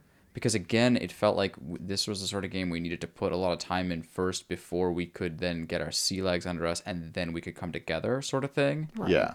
And so we did go into our own separate groups, and we did have different ways of going about it. It's a cool game. Yeah. It's a cool game, no doubt, but I just feel it's just the same story for this, the same story for Green Hell. It's it wasn't the right time for us to really dig in properly, I feel like. Is this unfair, do you think? I think that's completely fair. Yeah, I think it's completely fair. And, I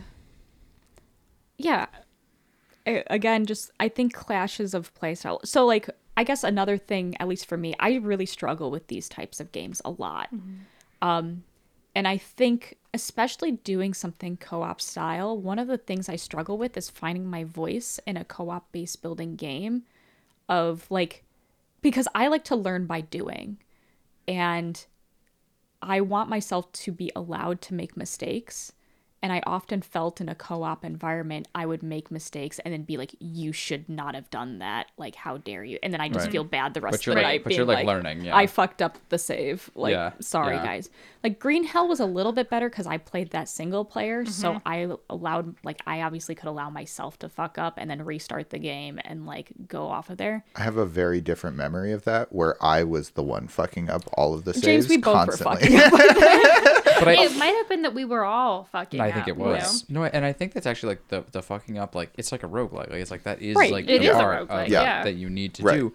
But then the conflict of that and getting to endgame where there's other cool shit was just endlessly haunting us, I feel like, in this regard. Yeah. Well, I feel like too, like these were, I guess Spiritfarer, we were just talking about like how sometimes games fight the gaming podcast system that we have set up. Yeah. Like the way if you only give it like 2 weeks and you only have so many hours per week to play, you're not going to get to end game of these kinds of games where it's designed for people to put 60, 70, 80, 100 hours into before they actually have mastery of these systems. Right. And I think like actually we've like learned lessons about this in the past year. Like we've like, I mean, this year our list of games is a lot shorter because we took some time to play some games. And we like, you know, spread some things out where we would be like, okay, hold up. We need more time to play Starfield or like something like whatever. That.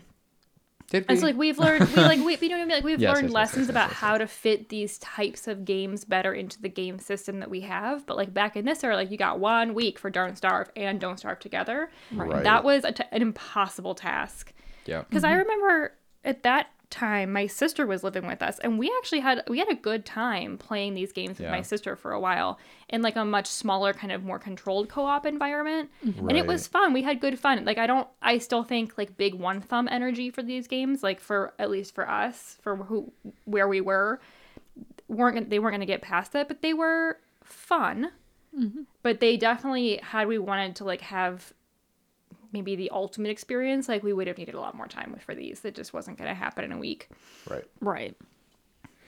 So that's Don't Starve. Yeah. Yep. That was. But I think, you know, and Green Hell. I think too. Like, I liked Green Hell. I mean, Green Hell had some really cool things going for it. Yeah. It caught me the most of any of these games. Mm-hmm. And also, I have no interest in putting any more time into Green Hell. I agree with that too. But it was cool. I liked Green Hell. It was cool. Yeah, I think Green Hell was a little too intense for me. It also is a little too intense for any graphics card ever made. No, that's what I'm thinking about still. No, I think like as soon as I realized that you couldn't just eat anything and you had to like, you know, proteins, carbs, and fats, I was like, oh no. See, and I had the exact opposite. I was like, oh yeah, right. So, and that's, you know, that's the difference. Like I looked at that and I'm like, Elena's gonna get off on this, like for sure. Mm-hmm. I played, I think, Green Hell on the easiest mode, which was like, things will attack you for no damage, and also you're just always full all the time, so just go explore. And I had a lot of fun doing it. Like that is how I liked to approach that game.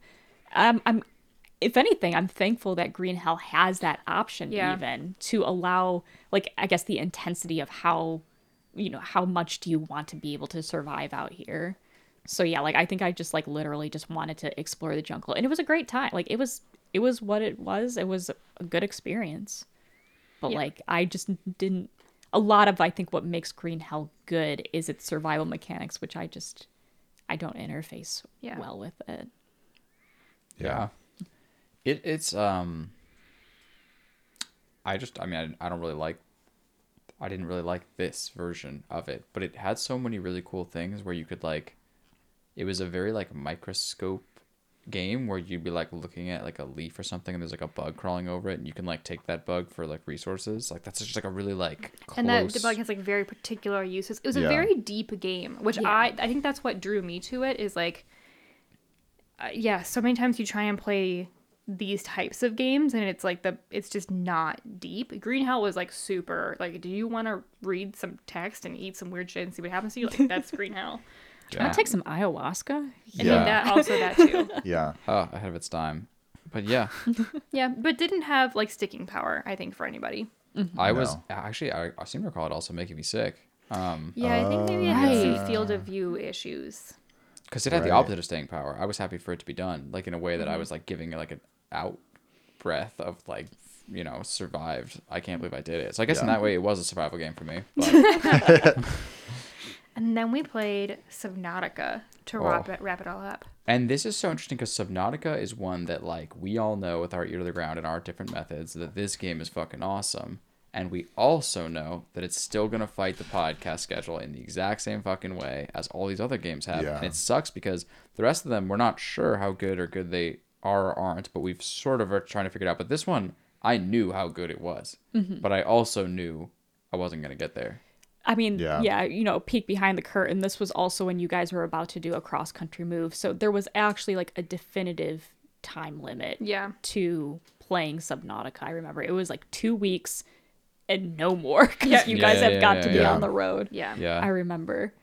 Subnautica taught me that I'm scared of open water. The swimmer says that. It's so fucking funny. Too, like, I swim pools. That's had like it is different. Like big Soma vibes, almost like a little bit, because I remember you and I, Zoe, being upset on that podcast. It's scary. It's like, a scary. Why? Game. Why did they put like why? And I remember that I originally played Subnautica like years before this, and I was so into it. I loved it. It was so great. And then the big super scary, and I was like, never mind. I'm done. I hate this. Yeah, and yet, you know, this is another one of those games that, like, you just find random motherfuckers like Michael out of the woodwork that just love this game and know everything about it and just think it's so cool. And he, like, works in the parks, and so he's just like, yeah, like, I know every creature, I know what they like, I know where they live, I know what they do. And he's just at the like, deep level, and it's, like, so cool. Yeah. Like, it's, like, so cool that people can do that with this game and, like, this sort of all these fictional creatures, but it's, like, that love of creatures that somehow translates into this video game. It's so cool. Not for us. I am not. No. Yeah, exactly. No. Yeah. No. No. And so then, great foreshadowing, we did leave on our cross-country move, right? And so at this point, it's a couple of games that we didn't play. That's why I was looking at this being like, I have zero memory of Citizen Sleeper. And all I can tell you is these motherfuckers are about to tell us. But some of this shit was good. Yes, exactly. Okay. So yeah, McCoy, we're you know, flying a captainless ship with McCoy and Elena both gone. James and I are in a panic, and Raphael, not really, but we've decided like just to play some like very, I guess we kind of switched over to the more narrative experiences for this one. Yeah, we were like, we need to get back into what we're used to for this podcast, what we're comfortable with. Right, exactly. Let's play some Game of the Year contenders, Citizen Sleeper. Oh, exactly. Citizen Sleeper, let's see. It is a visual novel. But also has some sort of like RPG elements within it. So basically you play as a robot who makes their way onto this sort of like spacefaring, it's not a vessel, it's like almost like a space station. A space station. And but you're a human mind in a robot's body. Right. And you're owned by a company as a mining asset. But you escape. Right. Huh. Yeah. Yeah. And so your body is like constantly breaking down. And that's one of the mechanics of the game is that you need this like this stuff from the company that you escaped from to maintain your body. Mm-hmm. Yeah. You basically fight like condition is like your survival mechanism. So every day you roll some dice and then you can designate or delegate like any of these numbers that you roll to do certain actions. And obviously higher dice rolls mean it's a more successful higher chance of having a successful action.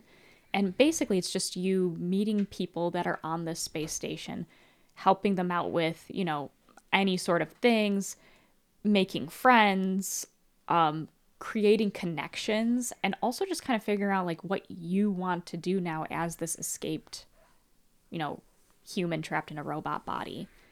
And I think what floored us, I don't know if it floored, but like the writing in this game is spectacular. Damn. It's incredible. I'll play the soundtrack for you maybe at like dinner or something, but like the music just paired with, it is the quintessential cozy game vibes because all it is, it's not very technically demanding. You know, you literally can just, you one hand it with the mouse, I swear. But like but also just the actual like visual novel. You're a son of a bitch. That's... She heard one-handed with the mouse. She was in like... Zoe said one-handed with the mouse, and I gave Koi a little eyebrow raise. You guys gave each other a little eyebrow raise. At some point, I said something about liking games like that, and it went down in infamy. I'm so sorry. All I can say is that what you choose to do with your own time is your own time. But when you play a game like Wiki Love Hotel and you recognize that it is perfectly designed to all be with the mouse, 100%, perfectly, all designed to be with the mouse, you recognize that there is a... They know who they're designing the game for.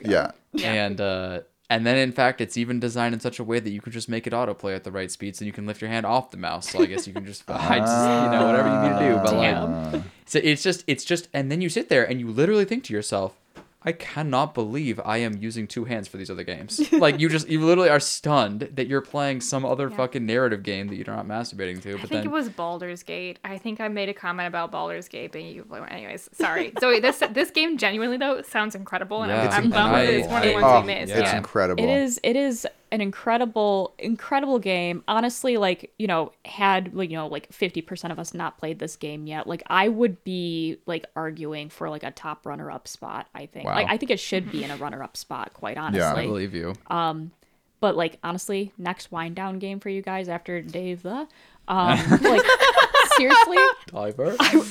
I would seriously I cannot recommend this game enough. Citizen Sleeper is just really great writing, just very compelling stories, also very poignant, very emotional, very hopeful in parts. It's amazing. And that's also awesome. It's a game that feels like you should do multiple playthroughs of it.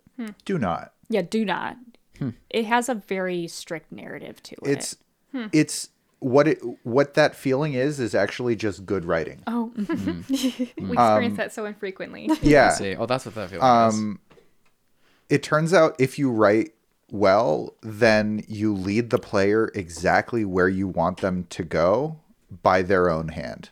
Yeah. Just the one hand, but they by their own hand. Fucking hell, dude. I was actually wondering, based on what I've heard from you guys before this, but also with this, if this doesn't get a runner-up spot. I feel like it does, I would heavily argue for it. Yeah, and so I'm actually, it's really interesting. I think about this game because we've modeled this game of the year off of many other game of the years, but typically, right, it's every game that came out in the year, and the people who come together haven't all played every game. They've maybe all played the big games. But then they have to trust each other's reactions and essentially put their ear to the ground, not to the industry, but to their own people. Yeah. And my ear to the ground for my people, is that this shit's amazing. Yeah. And I trust you guys more than I do the industry. And so this is holy shit. So I don't really have a pile of shame. I trust myself to do my best, but this one is my one stack of pile of shame because my people said. Yeah. Do you know what I mean? Yeah. And... find time. Yeah. We'll get there, but yeah, it is well worth playing. Yeah. And then it's Mutazione. Mutazione. Which is Italian for mutant or mutation? Yes, yep, Italian for mutation. This one I would say also really great storytelling. It's just in a different vein. It is a mutant soap opera essentially that you play through, and it's got the very I would say cliche soap opera tropes to them, but just done surprisingly elegantly, where it's there's cheating and romance and pregnancy and betrayal and death, and it was and will they won't they and will they won't they and it was again just a very compelling story that I was very surprised by, given the subject matter. You read the game on Steam and it says a mutant soap opera, and the first thing I thought was oh, Jesus Christ. What are we getting into? But honestly, this one I think is very delightful as well. I don't know if I obviously I put Citizen Sleeper above it. Also, I seem to remember Raphael just played this whole game in one night and got very burnt out by it. and like. Well, yeah, but it's also like, I mean, soap opera is not Raphael's genre. Yeah. This is also just true. Yeah. That's also true. Okay, wait, hold on. Can I go to the bathroom again? Oh my God. I'm telling you, it's like once I broke the seal, I'm over. Like I shouldn't drink this much tea in one day. It's really nice, but it turns out that I have fully adjusted to work from home, and I expected more breaks. Thank you though. Sounds great. One sec. Thank you. All right. Great choice. All right. Oh, we're back. So we were just talking about how much we love Gabe, and then McCoy was like, all right, so let's shit on this guy when we press record. What a tattler. That's a big sibling energy right there. Big tattle energy. But I think it's he needs to know. Yeah. He just says really nice things behind the scenes, but then he looks at you and he says, as he exits the door, right, he just is about to walk out, and he looks back one last time over his shoulder and just says, don't mention anybody. I said it though. You know what I mean? That is his vibe. Uh-huh. Okay, so we were learning about someone else's name of the game. Mutazione. Yeah. I mean, I think which I thought was Mutazione, and that's what we all did. Yeah. And I was like, I don't want to play this game. Yeah. That sounds like it fucking sucks. No, it's like it's a story game. It's nice. Good. It's a nice little game. You make a garden that sings music, and at the same time you're also watching two characters declare their love for one another. It's I get it. It's got all the soap opera vibes to it, quite honestly, and it was a joy. That's fucking awesome. And I feel like with both that game and Citizen Sleeper, we were like, holy shit, we fucked up so hard. I think it was after Mutazione, we were just like, oh no. And I could feel that from you guys, and that's exactly like when Elena texted me, like, don't be mad. Right, exactly. You guys were like, don't be mad, but we played the best game this year, potentially, with when you were gone. You should play it, though. And I just remember sitting there going like, what the fuck? Because I'm not mad, but I am trying not to be mad now that I've been told not to be. That sequence. So I got there in the end. I think we all did, and actually, truthfully, like I'm just happy that that you guys got to play this game, and that it's wonderful, and these games, and after the block that we had and the sort of lostness, you have no idea. Like just like a peek behind the curtain. Like there's so many emotions that I feel when I hear these games are amazing that we played without you. I feel in some ways like, like maybe what you guys are worried about, like, oh, like he missed out. Like, damn, I wish he could have been there for it. But then it's like more of like, okay, so we've been throwing for the past like 4 weeks when I'm there, and then I leave, and now it's amazing. Fuck. Like that'll cross your head. And these are just the thoughts that you just have to learn to like realize that you can feel them, but like, what are they really? They're not really that, you know what I mean? But it really, it wasn't anything about you leaving. It was like, we were playing the wrong games. Right. For what we needed at that time. Yeah. And we were learning what the right games were in that context, in that space. And so obviously, and I knew that, but it's just like, you can't help. It's like these just thoughts just come across the bow, and you have to dodge the Matrix style, right? Yeah. Before they land and seed themselves. So yeah. But that's fucking cool. Yeah. And also, Cult of the Lamb was really, really good too. It was really great. And this was a game I think you would have hated. Great. Personally. Fucking great. I mean, it is a roguelike cult game. You play. It just got a cutesy. I mean, its mascot is the cutest looking lamb on the face of the earth, but it does demonic shit because it's a cult leader. And it's kind of just like dungeon fighting all the way up to a big boss. But I think the combat style is very similar to that of like Hades, which I know you did not personally like. And then just everything you do to build up your cult base, it's all just done in this weirdly adorable cult like way. Like you're sacrificing your villagers for more power. It's cutesy. It's cutesy cult, I guess, is the only way I could say. Awesome. And for some people that's a joy. For other people it grinds their gears. I feel like it would have grinded your gears. But I think Elena might have liked it a lot more. Like honestly, I feel like aside from like getting frustrated with the actual combat of that game, like you would have loved so much of that. And like cutesy cult sounds like a vibe I can. And it's also like a bit of a like farming, like village building like game. That kind of and loop, like yeah. Right. And so like the trade-off of like you do the combat, I'll do the village yeah. is something that your relationship really thrives on. Little Dave the Diver. Yeah. But McCoy would have hated the combat. Right, yeah. Yeah. So it's maybe, you know, all things aside, it may be yeah. not the game for you guys, but I really loved it. Yeah.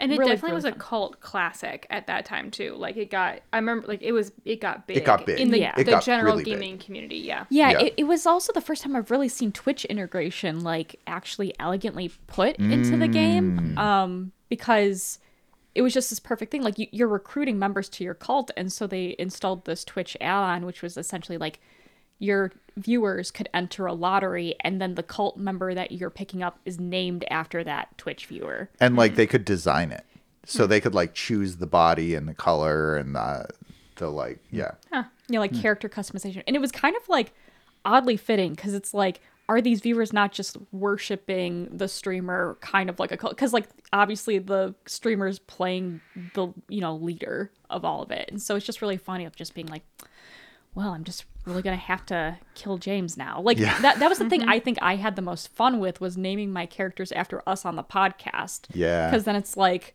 I'm just messaging like, Elena tried to marry me today. And yeah. Elena tried to marry me and Raphael tried to marry me and I married them both. Yeah. So like, yeah. So it's like yeah. You kind of make really funny stories up that way. McCoy pooped in the corner today. Exactly. Had to go clean it up. These stories, by the way, that you would share, like always felt like when that psycho girlfriend talks about her dreams and about how you did some insane shit yeah. in the dreams yeah. and you need to like repay in real life. It was like, yo, you pooped in the corner. Can you not? And I'm like, bro.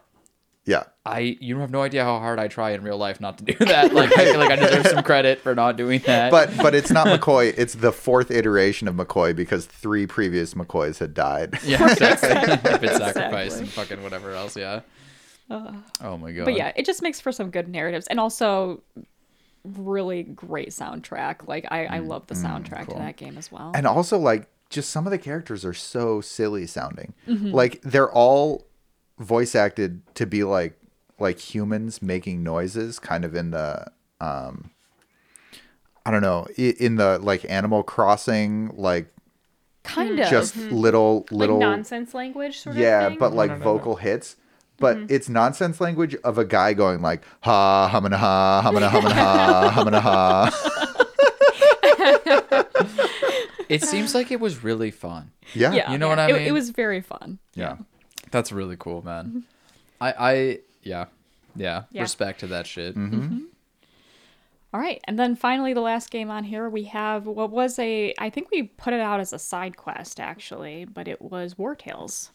Oh, yeah. War Tales was pretty fucking good. It was good. I think it just officially released, like, not that long ago. Wasn't it in beta when we played it? It was. Or alpha or something. I don't know. Yeah. The 1.0 update came out last year, I believe, and they've actually just released their first, like, DLC to it recently. Maybe that's what I saw. No. Yeah. They've been really adding a lot of content. In fact, I haven't gone back in 6 months or so, but I've definitely played it after this podcast a couple times when they've added more content. And they introduced voice acting to it, which I'm not sure how I feel about it right now. I kind of liked it when my characters were silent. I feel that. Yeah. But at the same time, they're really doing a lot and listening to the community about things to, improve on. Like, apparently your people having helmets in battle was a pain point for a lot of people playing, and they've added helmets now that you can put on your characters. So that's cool. Thank you. But also, like, you now can, like, create your own banner for your people. So, like, there's somebody holding your banner as you go around the world. But, and the combat system has also gotten a lot more, I guess, smoother and more elegant in some ways. But what is it, though? Like, it's an XCOM, like, fantasy game. Like what? Not quite roguelike or something? I love how you're like, all of those games are just XCOM games. Every single one of them. No, they're grid-based tactics games. How mad are you, James? I mean, that's how I describe it. I'm like, this card game is such a Hearthstone. You're like, no, like. Oh, my favorite is like Slay the Spire-esque. It's like everything Slay the Spire-esque. Yeah. Well, that's because everything is Slay. That's because Slay the Spire invented the when you have just dominance in the genre, when you just sit there and you just teabag the rest. XCOM does have dominance in the genre. Yeah, that's true. That's true. It certainly did for me in my life at that time. Yeah. For sure, as well. But, like, also, it started, like, XCOM is the sci-fi version of this that was, like, for a long time, this fantasy thing, you know? Right. Mm-hmm. But, you know, some motherfucker outside banging some shit. Mm-hmm. Accept them. Let them bang, you know? Let them bang. God damn. I remember that War Tales was, like, surprisingly good. Mm-hmm. Yeah. I remember really enjoying it. I haven't gone back to it ever, but it was a good game back from Koi and I. It was a good game. It was fun. This style of combat, XCOM style or otherwise, is really fun. Mm-hmm. And, like, getting to, like, create your composition and, like, pick up people and stuff like that is cool. Yeah. It's just, it was... So, fantasy games... I can't believe we've kind of lost this battle on the podcast, Elena, but fantasy games are super dope. And, like, you know that shit. Yeah. And, like, I know that shit. But everyone else is all, like, Cyberpunk or, like, whatever else. And, like, it was cool to be, like, we saw the trailer of this. And we're like, that's a fantasy game that respects fantasy and has a cool combat system. That is why we wanted to play it. I do remember that being, like, it's a fantasy version of XCOM. Let's go. Mm-hmm. And I think it was and is. Yeah. And it's cool. And I feel like so much fantasy is now, like, also anime. Yeah. They definitely love fantasy, too. For sure. Right. Yeah. Mm-hmm. Yes. Yeah, and to be honest, like when you guys first, I remember I was going to skip this podcast, I think. Like you guys were like, yo, we're playing War Tales. And I looked at him like, Jesus Christ. Like, no. Like, I don't. I'm also moving cross country. Right. So I will be gone for this. Yeah, just like, actually, I think not. But actually, like after playing it, I was very shocked at just how into it that I got. Like I think I played more than you. Like absolutely. I have 150 hours I think in that game right now. Wow. I've really been enjoying it. Like I definitely had reached the cap of like content, so like I've explored everything. I've like basically 100%ed the game at certain points. So now all I have is like bounty hunter quests that I can do for fun. Mm-hmm. But now all of my people just deal crit damage, so even the combat now is just one-shotting everybody. But it was, I was very surprised at how hooked I got onto that game, not just for the XCOM combat style, but also for like the base build. Like it's not base building because you're moving, you know, you're moving your party around. I guess party building, like survival mechanics, because you have to get food and like feed people and hunt and like salary and stuff. Right.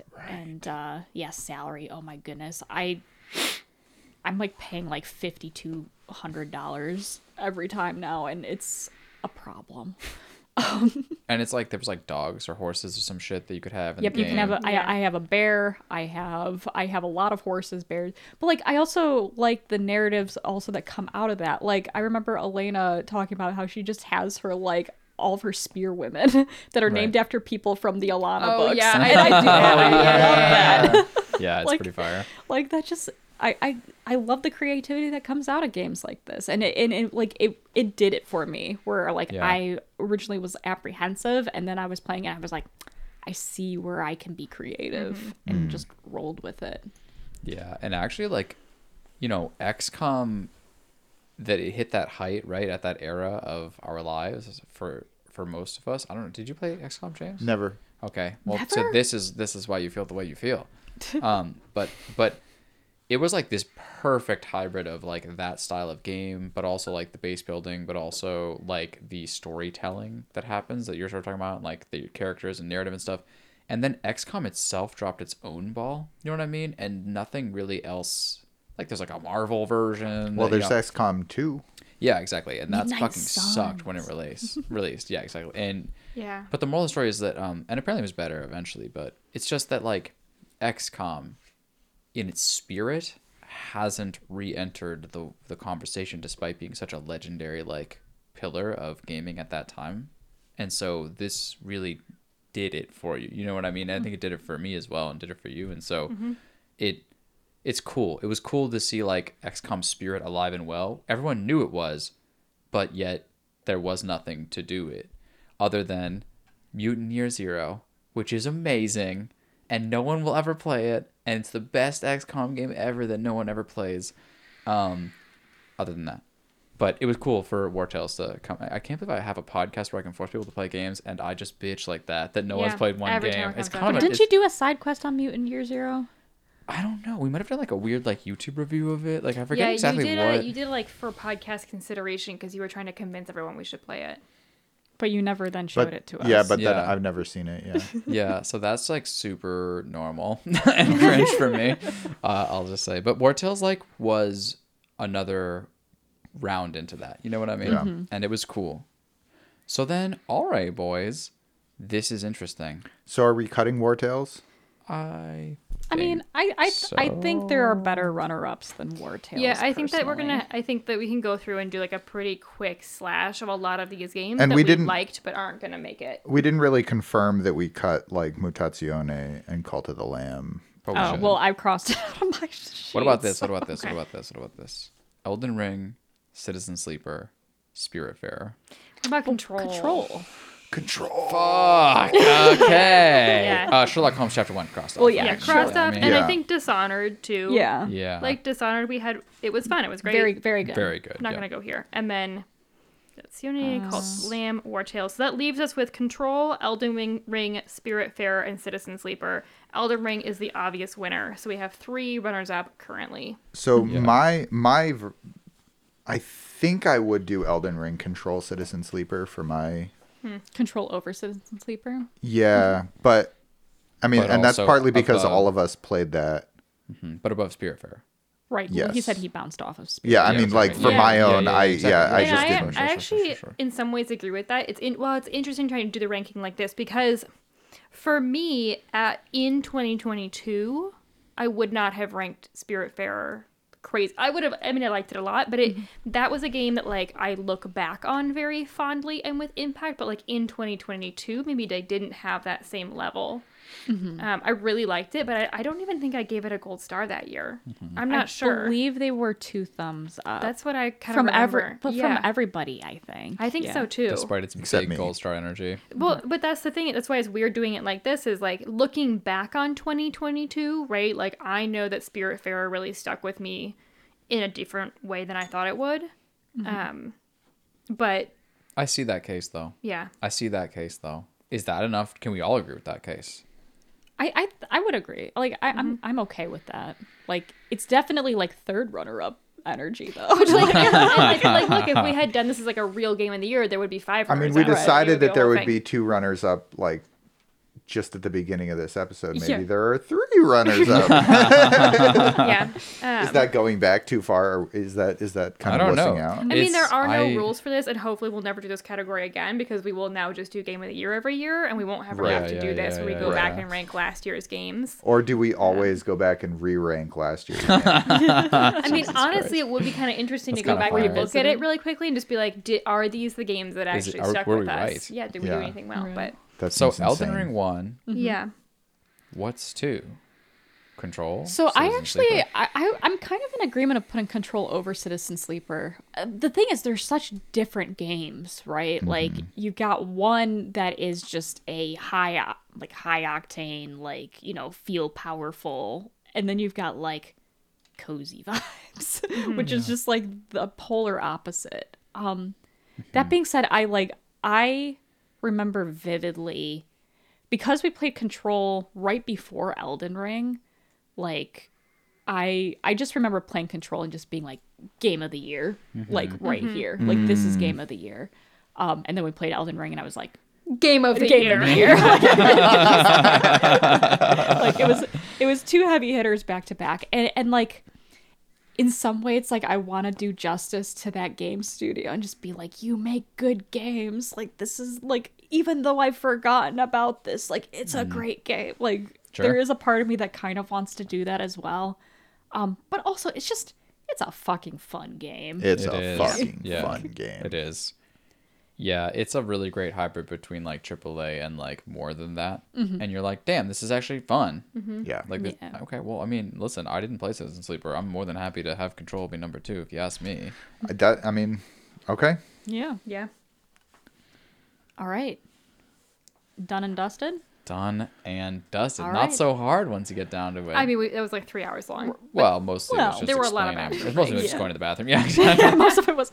But yeah, all right. So winner for shout-outs from 2022 games. Winner, Elden Ring. Runner-up, Control. Then Citizen Sleeper. Mm-hmm. And then Spiritfarer. Yes, Spiritfarer. Then Spiritfarer. Fourth Spiritfarer. Says James. I'm writing it down. And then Dishonored. No. Yeah, exactly. Let's rank all the games in the year. Oh my god. No, I mean, that's what we are about to do. Yep. After the break, we come back with the real big event. Game of the Year 2023. Dun dun dun dun dun dun. Yeah, that one. That's actually better. Yeah. Dun. Da da da da da da da. The tyranny of thumbs. Hey, that's not bad. That was holy fuck. Oh shit. Yes, I think we need to bring it back for 2024. I might already be back. Nobody knows. No, you don't put it in the podcast. Well, I listen to the podcast and I know I'm just watching this recording still going on. Yeah. Right Okay. Great choice. More spice than I'm used to. Okay. It's good. It is. It's very good. I am going to get wasted off. I agree. Yeah. I'm already concerned. That is the plan. Okay. We should get rehydration salts like on the fucking wall. It's already on my list of things to do. That like right after this, we get rehydration salts. Also, if I can't make nachos tonight because of other, we can just order pizza or something. Yep. Totally. Not. Yeah. So the thing because you're wasted, is that why you wouldn't? If it becomes dangerous for me to cook, like gotcha, right, it's really cringe. My main dish that I make, I still make Elena do like half of it. And that's it's kind of unfortunate. But did we put away the smoothie? It's just on the counter. I don't know. Okay, I'm not worrying about it. So, welcome. Well, are we recording? I did not realize we were recording. Yeah, it's not important. But you have to start telling people. No, I don't. So I've learned that to just catch up with the rest of the world and just hit record far before anyone is willing or able. And I told you to do that. James told me this years ago, and he just said, listen to me. The clap sync is a lie. Don't do it. Just hit record on these motherfuckers. They know when they come in this call that they're getting recorded. And I'm like, but James, they're telling you insane story. Every time you come in. Just like, warning. Every time. Yeah, exactly. Like, you may be recorded without your permission for training purposes. Exactly. And I'm like, no, fuck that. But anyway, it's not important. We're back. Holy fuck, we're back. We're here to record the ultimate Game of the Year 2023. We have the list of the full games that we have played this year in 2023, and we are going to end with an ordered list of 5 games. Mm-hmm. Love that. We have mulled wine while we mull over these choices. Okay. And now we're ready. And I did just want to say this is a really hilarious thing that's been going on here because we've been I guess game critics maybe you could call us and on this podcast for so many years. That it is so fucking funny to watch us try to do literally anything else. Because, motherfuckers will be making coffee in the morning and be sitting there going, I know it's not the Game of the Year level coffee that I'm used to making at my house. Or, James is making mulled wine. He's like, I don't know if it's the greatest mulled wine ever made. Because we just literally are, so dialed as critics. I'm making breakfast and I'm terrified. Mm-hmm. Truly. In my heart of hearts. And then we're scared. It's delicious. Yeah, which is a lie. And so, It's not. It's just hilarious to watch us try to do anything and know that we have so many critics in the house. But listen, let's use our skills. Critics in this house. Certified critic. Oh boy. 7 reviews a week. But all right. Well, so before we do that though, McCoy, you were supposed to think about a personal award. Wow. Did you when you say that? It like that, I feel like I could have used one more reminder earlier. That's all that feels It's so much more fun for us to remind you. I only realized that because I realized I was about to list best game, and then I was like, wait, fuck. Bear in mind that Elena chose a game that we didn't play on the podcast. Yeah, and you chose Lies of P. Mm-hmm. I did, with a runner-up of Cookie Love Hotel. Mm-hmm. Wow. I'm going to choose... Wait, you have to have a category first. The category is... It's sort of I don't know. I wanted to say similar to like to that other one where it's like who brings the boys to the Discord situation. Brings the boys to the yard. Yeah. I think the games that remind us that sometimes when we podcast all the time, we need to remember to actually play games with each other, and not just for the podcast, but for rather for our souls, you know? And it's a battle for me between Elden Ring and Halo Infinite, but I guess Halo Infinite isn't really on here, you know? And so I think, Halo Infinite, I already got a shout out. I think I actually will still give it to Halo Infinite because honestly, like it's just I can't explain to you how amazing it is to have been able to connect so many people, and it's really made me reflect on like, so this year I spent a lot of time like working on my foundation, and I retreated a lot from a lot of our like game and hangout sessions. Like I wasn't as present in the Discords. I wasn't starting as many events. I wasn't doing a lot of stuff. I was focusing really on the foundation, because I felt like I really like needed that after last year and after the end of that and moving and all that shit. And you know, some of that's on off the podcast stuff, right? But it was tough, like because it was like, I mean, I was a fucking mess. People know that shit. But I was doing my best.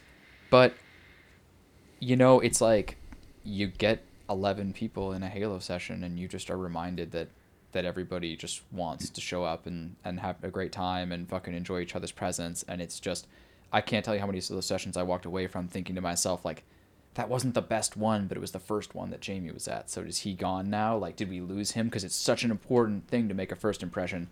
And all these motherfuckers from all the different woodworks are all coming back. And it's just really joyous. It makes me feel very appreciative of the people I have around me, and it makes me feel, even though I don't feel like I necessarily did my best in that regard in terms of cultivating that game atmosphere, it was like people waited patiently while I was working on myself, and now that I'm back, they are back. And that's fucking so sick, honestly. Like it, little you know, a little downer to start the fuck, but it's sick, bro. I don't know.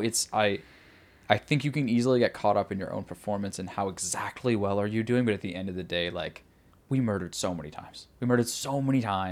We keep murdering. If you think in the podcast, it's the same context too. It's like we look at how many amazing episodes we've had in the past, and we're like, that question of like, is your best podcast behind you is just always looming, I feel like, as we get older in every topic. And not yet. I don't think so. I mean, maybe we've had some amazing podcasts, but goddamn, we've been killing. So we've been killing this game of the year. So that just makes me happy. That just makes me happy to say. I think I've stalled long enough for this mulled wine to cool down. All right. Dare we? All right. Oh, and I guess podcast episode. I already said, right? Yeah. Okay. Yeah, perfect, you did yours. Yep. Let's go. Let's go. Can we have Zoe do an honorary reading of the nominees? Yeah. All right. So, for best game of 2023, going through the list one last time, we have Burnhouse Lane, Dead Space, Adios, Atomic Heart, Castle Crashers, The Case of the Golden Idol, Stray, Dead Cells, Darkest Dungeon 2, Elden Ring Seamless Co-op, Fallout 3, Starfield, Cyberpunk 2077, 2.0 plus Phantom Liberty, The Pale Beyond, Soma, and Dredge. All right, so like, let's just get Starfield the fuck out again. Yeah. Like, it got enough airtime. Now it was us owning it's it, out. But it just doesn't deserve. But all press is good press, right? I'm actually not sure at this point. So we were watching like a clip of Control earlier, right? And you're throwing shit, and we were noticing that it has force powers too, just like Starfield, and yet they're sick. They're actually like sort of cool looking. In fact, they're a lot cool looking, and I just satisfying to use. Yeah, and beautiful, and I know we've just said this like over and over again, but seriously, Starfield is embarrassingly bad.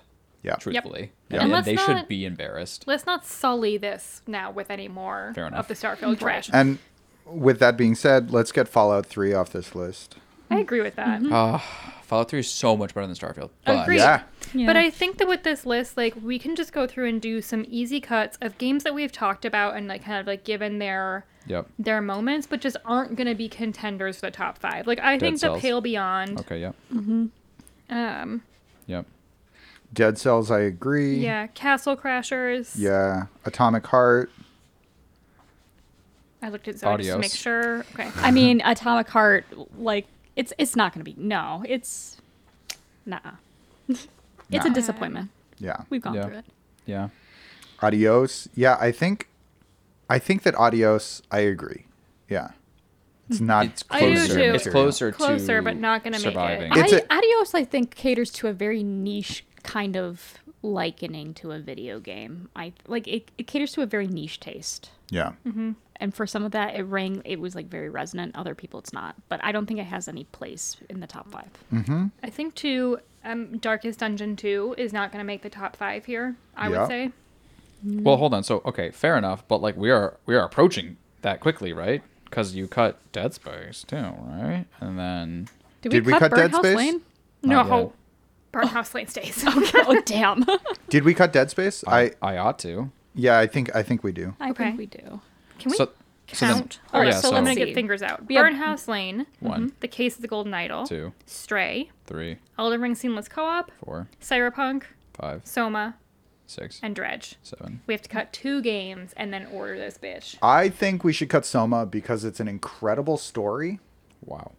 But, like, I didn't finish it, and Zoe didn't finish it because it's not Game of the Year material for this podcast. But it has to be top 5. I think it needs to be in the top 5. Because even though we didn't finish it, like we... No? No, I'm just... Even though we didn't finish it, like it's... It was powerful. Okay. I think what's happening is that I actually sort of believe that James may be like... jumping ahead of the script here. I think he may end up being right, actually, as this sort of... Because the thing is, what's the other 5? We have to really sift through and it... But, like, let's get to it. Like, I mean, my follow-up to that is Burnhouse Lane, but... this is the highest a Mikulski game has ever been on a top game list. Yeah. Because, like, a game that has that low of a low for us, it's just... It's like, did the rest of that game really, like, float it so high that it gets into our top 5 in the year? No, I don't know, maybe not. But that like, I just think I feel like it's getting some serious buffs from all of us playing it together. Well, yeah. Well, yeah. Because that's how it's. Yes. That's how I realized these games have like they're meant to be played. It's how I wish the Cat Lady was played. Oh, way back then. For sure. Led to some. I remember. Like, I think that was the beginning of the tilt for Adam when we first played it. It's nice to know that the Cat Lady has been such a powerful like influence in all of our lives, and it started him on tilt. So it really just it really solidified us in the place we needed to go. Okay, wait. I want to go back to Burnhouse Lane now for a second because I think James has made a really good point that the game itself is getting a really big buff from us having played it together. But, like, undoubtedly one of the most powerful experiences that we have had in gaming this year. And, like, really brought us all... I guess it won... Did it win Best Experience? It got high for Best Experience. So... Yeah. Mm-hmm. Can we do this? Can we mark games that we think are just... We feel, without ordering the list yet, that these are just absolutely staying. Like they need to be in the top 5. Case of the Golden Idol. Like, Case of the Golden Idol gets a star. Yeah. Stray. Yeah. Stray gets a star to me. Okay, here's a question. Just like I know this is like a little late in this discussion to have this, but like, can Elden Ring Seamless Co-op be here? I was thinking the same thing. Interesting. Because as an experience, it's like it took most things and. But like, is it a game? Yeah. Or it's not Elden Ring. We're not like I feel like I'm keeping it on because of the experience that we've all had together and like the fun times that we've had. But I think that's the reason it won best cooperative experience. I wonder if it's then similar to Burnhouse Lane, where like these games are on this list because of our experience with them together, but the game itself doesn't really maybe deserve to be here. I do think there's something to be said about how the game is experienced. Seamless Co-op is just interesting though, because it's like technically we had already all played game before. No, but like with that balance, they actually did like interesting stuff with balance. They did it's like a fundamentally different experience. Like I felt like it was completely new. Like different spots were poking out in difficulty and easiness, and like different bosses were harder or easier, and it was totally new.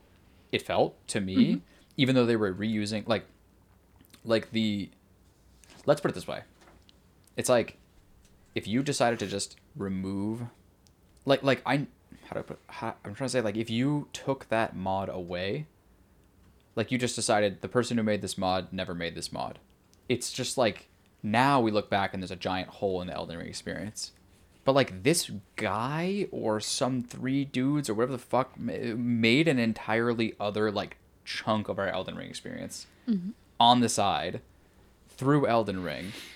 But still, like, they had to do that. They had to go, I don't know. Yeah. It's kind of insane what they did, really. Yeah. It would be unprecedented for a mod to make it to the top 5 of a game of the year.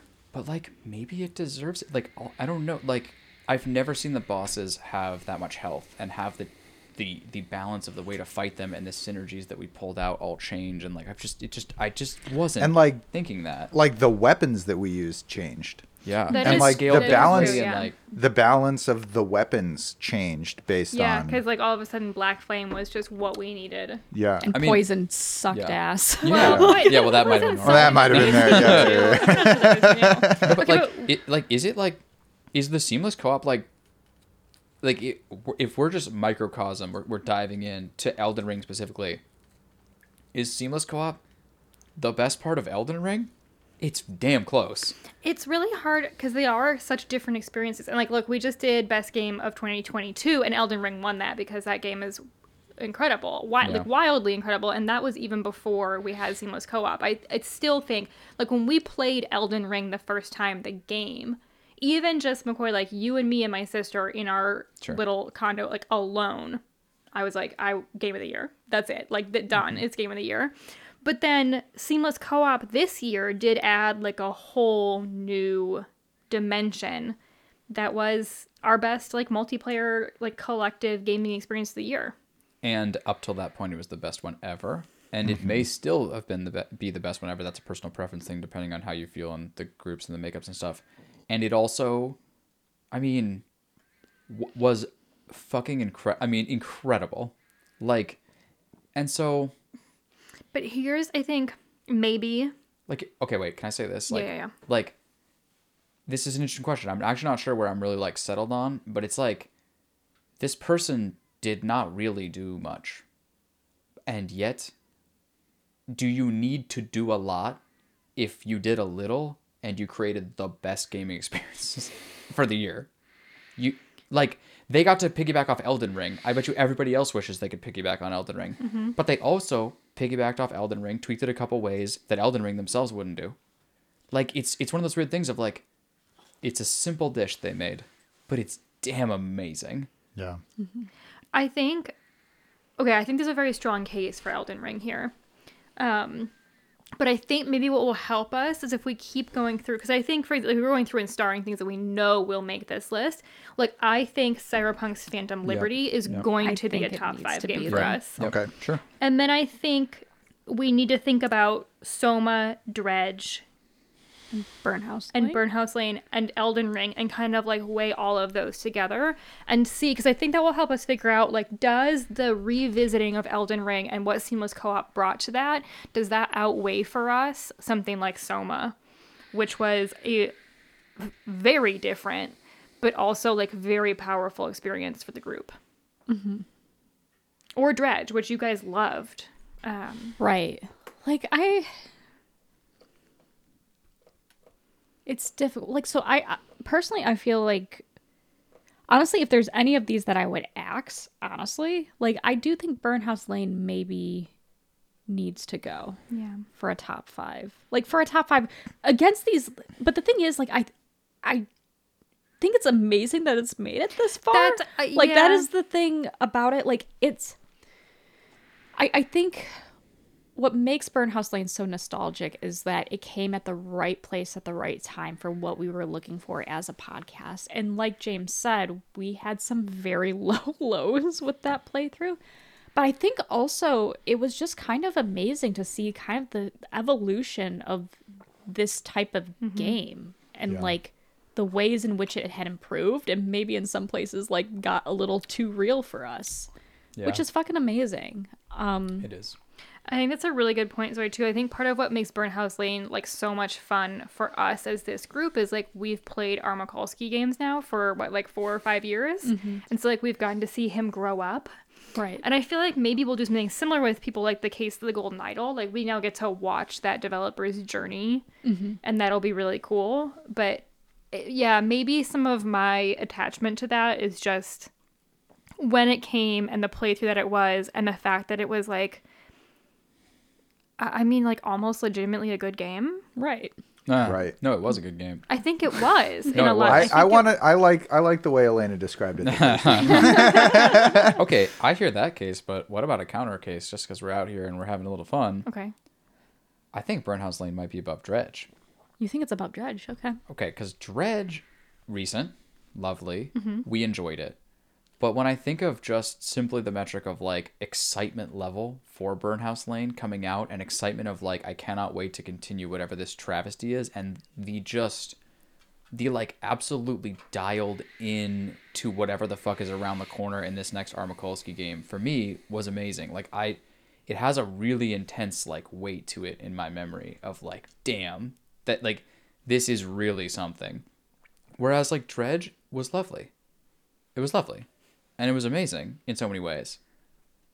I don't know. I'm trying to like put those in my mind, but I was so fucking excited for Burnhouse Lane, and I think it delivered, and then I think it also hurt me. But I think it also delivered to me. I think too, I quite want to piggyback because we just did this, like, that weird 2022, like, looking back 2 years ago and the games that, like, stuck with us, right? Like, really stood out. Like, I would argue off this list, Burnhouse Lane is going to be with us for a very long time. As a playthrough or as a game, like, we're going to remember that game, right? And we're going to look at adrenaline shots, so I don't know. But I mean, it is true. I do think it's fair to say, like, we should really dock at some points for that, and, like, Mikulski should learn from his mistakes. I get it. Okay, so then I know we've had some conversation. Then can the Elden Ring seamless co-op mod be on here? Just gut check. It's okay. Nobody's right. Nobody's wrong. Can it? Maybe not. It's amazing. But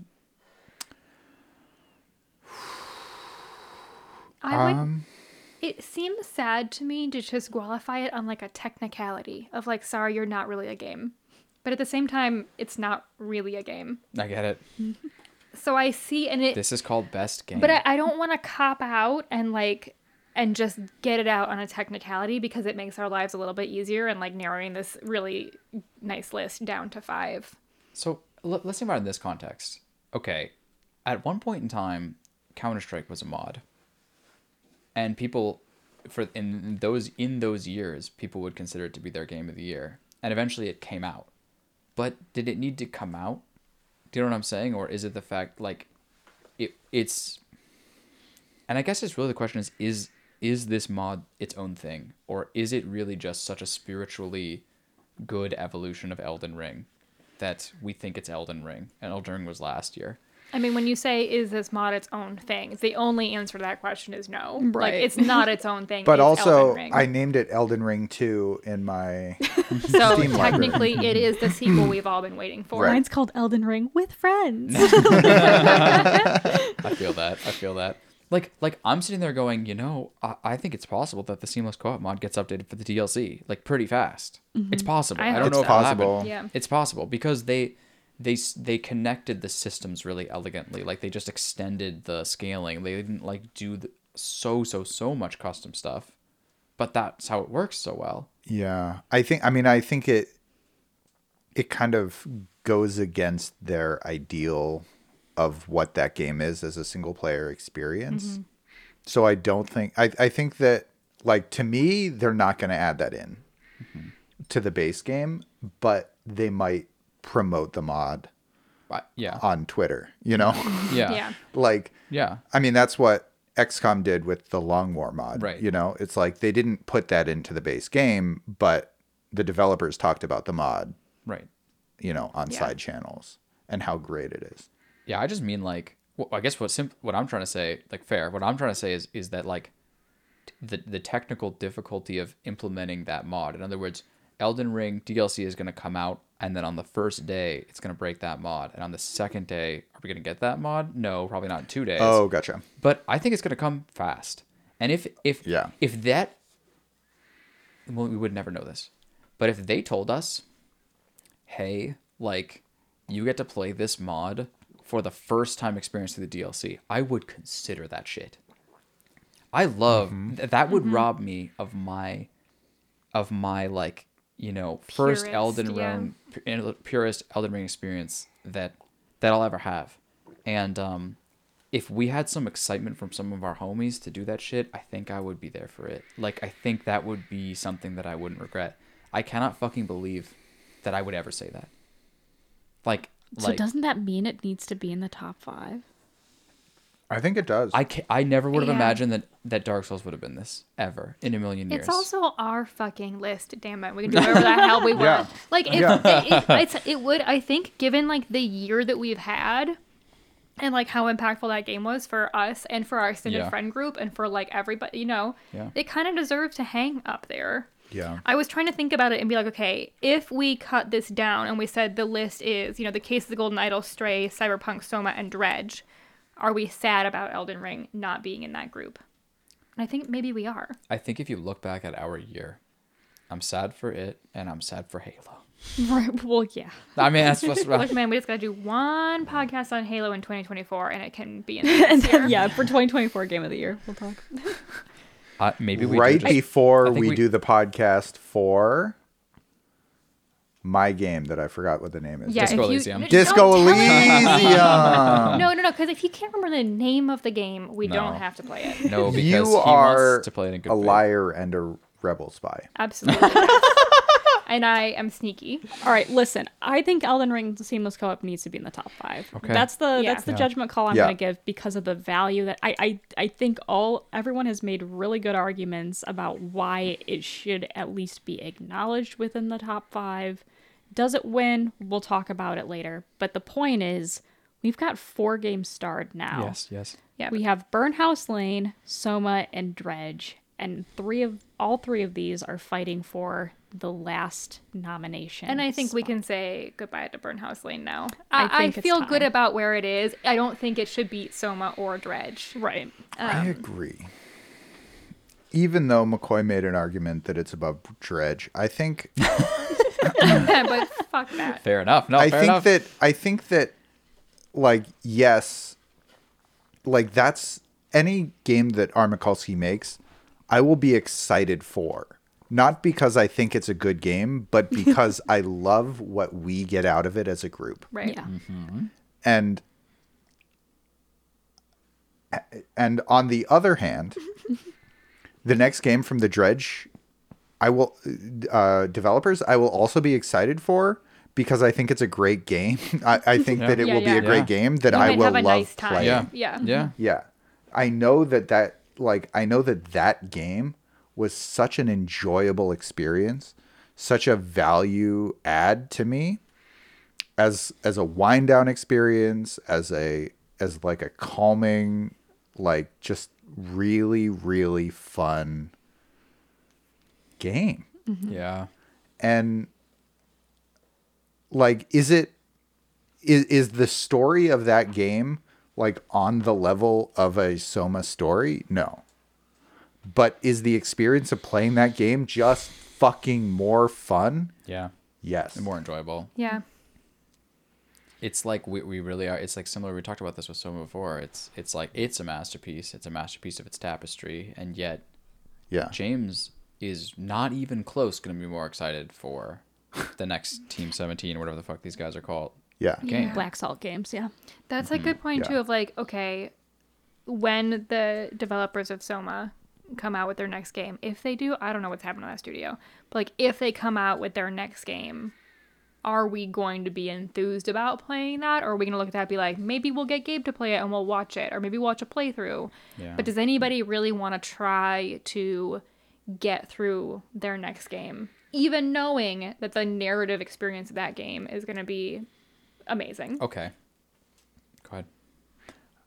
If this... So Soma was, I think, critically acclaimed and a success, right? I think so. And then also like Amnesia was a massive success. Mm-hmm. A Machine for Pigs was a huge success.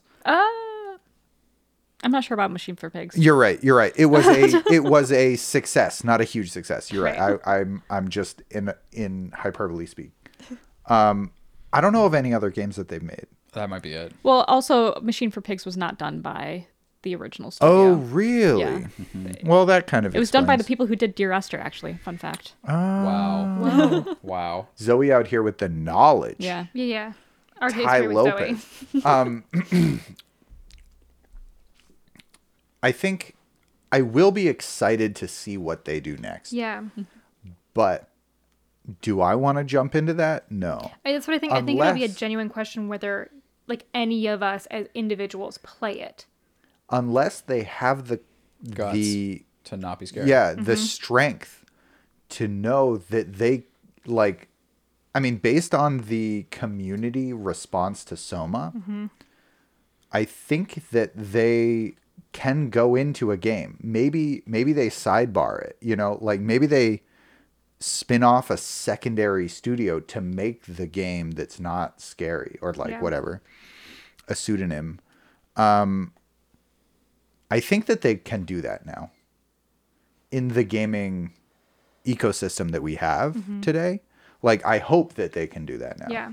But also, like, I don't know. Like, I am excited for that, but I'm not jumping out of my seat to play it.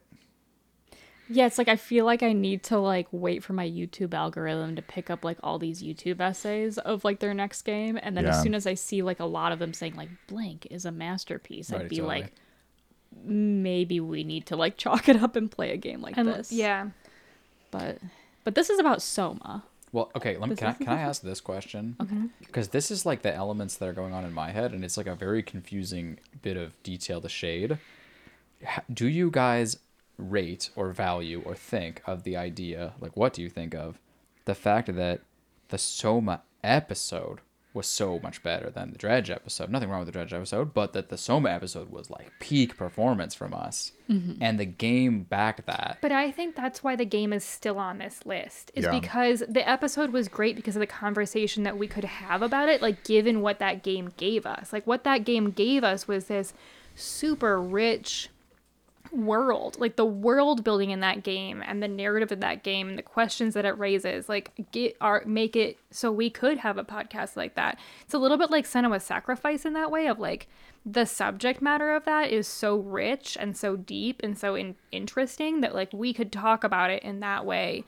Whereas that's just not what Dredge offered. But Dredge, to James's point, like did offer something really different. Like it offered like this really lovely game loop and a peaceful experience and a beautiful thing, which Soma didn't have. Like it's two very different games. Like we're looking at for the number 5 spot. Like totally different experiences. Yeah.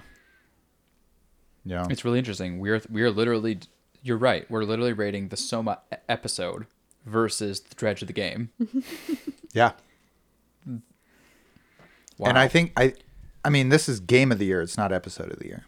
Right, yeah, but the game supported the episode without the game. But the game supports the episode. Yeah. Yes. And also like Dredge doesn't really like lose points for having a more chill episode. No, it kind of does. I don't know. It's interesting. It's like that's I feel like for me, I think that's what's happening with Dredge. Is like I fucking loved the shit out of that when I was playing it. But now I'm sitting here going like, yeah, it was all right. Mm-hmm. And that's not fair to it. It was way, way, way better than all right. But like in this specific like comparison, there's just some things to be said for that Soma episode was fire. Mm-hmm. It was. You know, no one's mentioning the fucking Dredge episode as their favorite episodes of the year. I'm really shitting on this Dredge episode. I mean, but the thing is, so like, it was a good episode. It was a good episode. It wasn't even an average episode. But Elena wasn't there. So that, I mean, we docked some points for that. Oh. But also, like, I do think, so, like, I also wonder how much of Dredge is kind of, like, Dredge was perfectly what we needed for the, again, it's like a perfect timing thing that Dredge came about. It came right at the end of, like, us being scared out of our wits with a game like Soma. Yeah. And it's also getting towards the holiday season, so there's starting to be the stresses of all that stuff. And then it's like, you just play this game where you're on a boat and you fish. And like that honestly whittles it down to like the most like basic elements of the game. But I do wonder how much of that kind of like shades some like, you know, shades some acclaim. The thing is, Dredge is an amazing game. However, and I will say this as someone who hated Soma. Listen, I think Soma needs to be above Dredge. I think it needs to be in the top. Because I'm getting convinced by the argument of McCoy, by Zoe. I hear that. Yeah, I think a game that surprising, even given all of the emotions it made us all feel, like I think Soma needs to be. I think it needs to crack into that, at least that top 5 spot.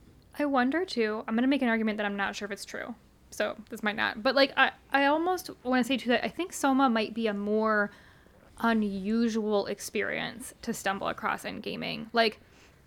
I didn't play Dredge, but I know I heard about Dredge. Like, everything we heard about it before was, like, it's a Game of the Year contender for this past year for people, for, like, the gaming industry at large. But Soma strikes me as being one of those, like, very special, unusual, like, once in kind of, like, not once in a generation, but, like, once in a season kind it's of, like it's like Dark Bioshock or something. Yeah. Mm-hmm. That they're just, there aren't, it's they don't usually come around like you, but I wonder if Dredge is one of those games that's going to get shafted here just because partially because we play games from every year for this, you know, podcast, but also like it's a really, really, really good game and it's a really good game experience, but it is not one of those like generational talent type moments. Yes. But then okay, and the question that needs to be answered, which could be answered quickly depending on how people feel, is that there's one game on our starred list that I think we could consider in this category, as in about to be cut, but maybe it makes it through. And, you know, is Dredge better than Stray? Like, Stray to me is like, I love it, trust me, but it feels like it's in this category we're talking about. Is that fair? It's not fair. It's fair to me. Like, it's in, like, the 4 or 5 spots, basically. Like, you're not... It's in the 4, 5, 6 It's not spot. One of the 1, 2s. Like, it's not... Yeah. But, like, 6 is off the list, so it's, like, 4, 5, 6 spot. Yeah. Feels like. Interesting. Yeah. I mean, I think that Stray is better than Soma. Do you? And is it better than Dredge? I think that Stray... I guess it's interesting because I just said I think like Soma is like a generational talent kind of game, and I think that that's true with the world building and like narrative of Soma, but at the same time I think Stray is one of those games that's like it's such a total package. I almost think that Stray is like a perfect video game, and I'm still gonna rank it lower than like the Case of the Golden Idol. But Stray is one of those games that is like kind of as near to flawless as I think of a video game that, I mean, something like kind of like Last of Us, where like you play and you're like, okay, I think this might be like, I have no complaint, this is perfect. Stray has, I mean, the art and the is wild. We talked about it with best visuals. Like it's just stunning the whole way through. Like every little tiny piece of that game. The world building in it is the same to me. Like the world building is so complete and so total and so immersive and so cohesive, and then the narrative just goes with that. And its narrative doesn't hit the same narrative heights as Soma does, but it's really fucking good. Like it's a really, really good narrative that makes you want to keep playing that game, and like makes you feel something without words and without any like real concrete storytelling. It's just, to me, Stray is such a total package that I would have a really hard time putting it under something like Soma that has such obvious flaws, or Dredge, which I didn't play. So that's... What, anybody else feel about that? What do you think? You think Stray holds it? I mean, James was saying, I don't know. I think Stray holds it. I think Stray holds it too, but it's close to me. I think Soma throws a wrench in it for us because Soma is a game that we hated and loved. Like it's so hard, but it's like does the height of Soma put it above something like Dredge, which didn't have that is a more consistent experience. Fair enough. All I can say is that the Case of the Golden Idol is just owning all those games. Right. How is it doing that? How the fuck is it doing that? Yeah. But it's doing that. It's doing it in all of our hearts. Like, that is just... Goddamn, that's gonna get higher than we think.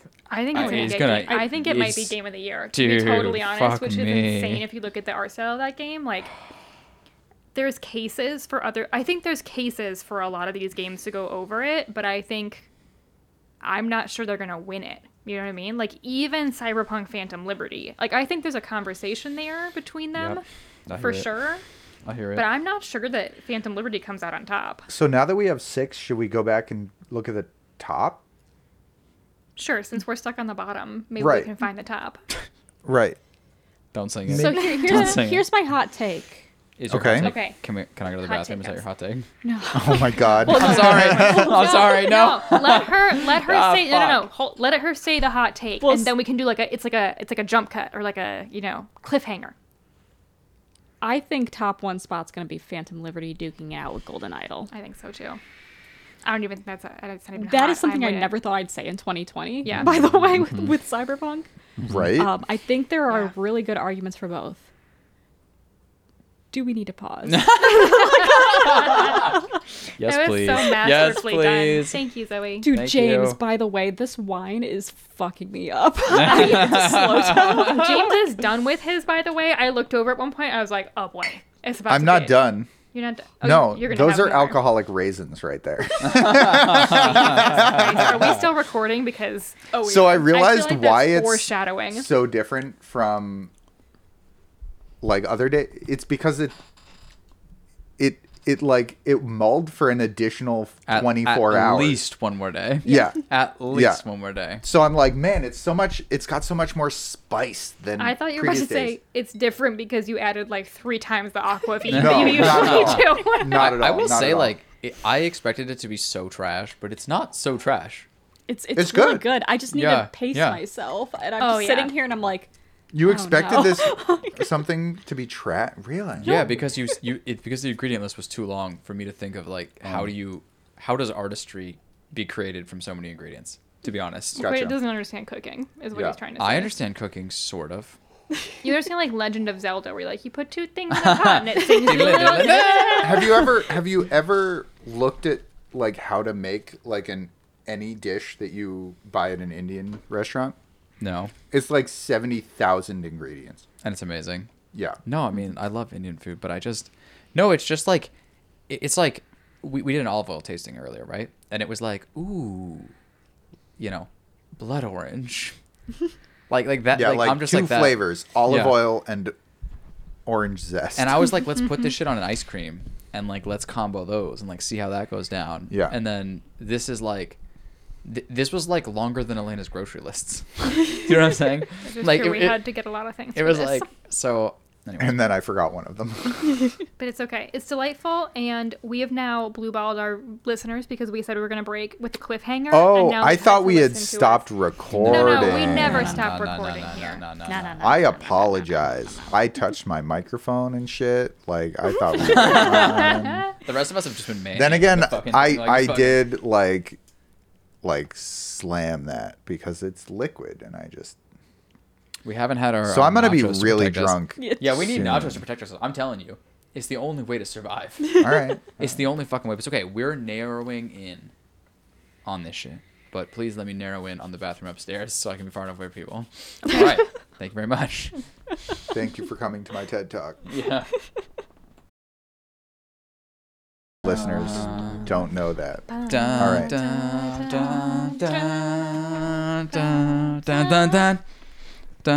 So Elden Ring Seamless Co-op Game of the Year 2023. Honestly, maybe. Let's just end it right there. Yeah, done. Oh my God. Out. Yeah. I think there's a really interesting comment. Maybe we will return to Soma Dredge, or maybe we just have the answer, but I don't know if we do, but I'd like to sort of circle around to sort of the top of the list because I do just want to mention, like This is where the Case of the Golden Idol has fucking pulled out its massive 12-inch Alistair cap. I'm just saying. Oh, no. That's a great image. Please Google that, or don't. Oh, no. Command-Shift and... No. Anyways, not important. But the point is... Oh, God. No, but the point that I'm trying to make is that it doesn't win so many of these categories, right? It gets shafted. Right. Steady. Well, it doesn't get shafted. It's just patient. It's been patient. Oh, it's getting shafted. But, but... Wow. Yeah. This game came out of nowhere and literally sat us the fuck down. Mm-hmm. Did it not? I mean, it's so goddamn good. So, like, that's... Yeah. It's going to be hard. Because, okay, if we think that Phantom Liberty is kind of in the same conversation, that's another case of two... I mean, you could not be more different. Like, two wildly different games and gaming experiences that we need to figure out which one we think is better. Mm-hmm. And that is a task that... they are so different. Yeah. And yet they are so very much alike in some ways. Yeah. Like, you think about it. Okay. I'm thinking about it. I'm thinking about it. I don't know if I got it. I can't think of any way. Right. So here's my thing. So, like, the Phantom Liberty DLC... itself with Cyberpunk, I think we applauded just how much, like, I guess how much better the story was presented because it was in this contained environment of a DLC. But it's got everything. It's got political intrigue with you saving the president. It's got this mysterious Asian girl of Songbird who's like, you know, will she, won't she? Like, is she going to betray you? She's, I love, like, how mysterious Asian girl gets top 2 in things you need in a video game. But there's some mystery with that. Yeah. There's like this kind of like underground ring that's happening around you with Dogtown and it being like the black market, but also you've got this Pyramid nightclub with Mr. Hands, who's this really interesting kind of like mob boss sort of guy. You're doing heists.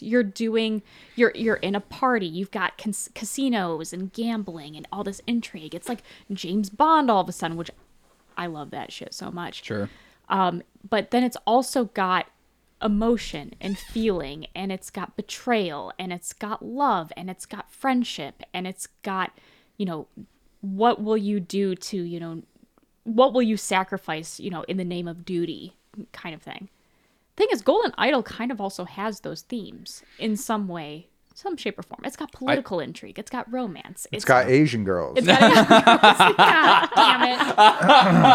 It's got, but well, they won't most say. Importantly, it's got mystery and it's got intrigue. And here's the thing.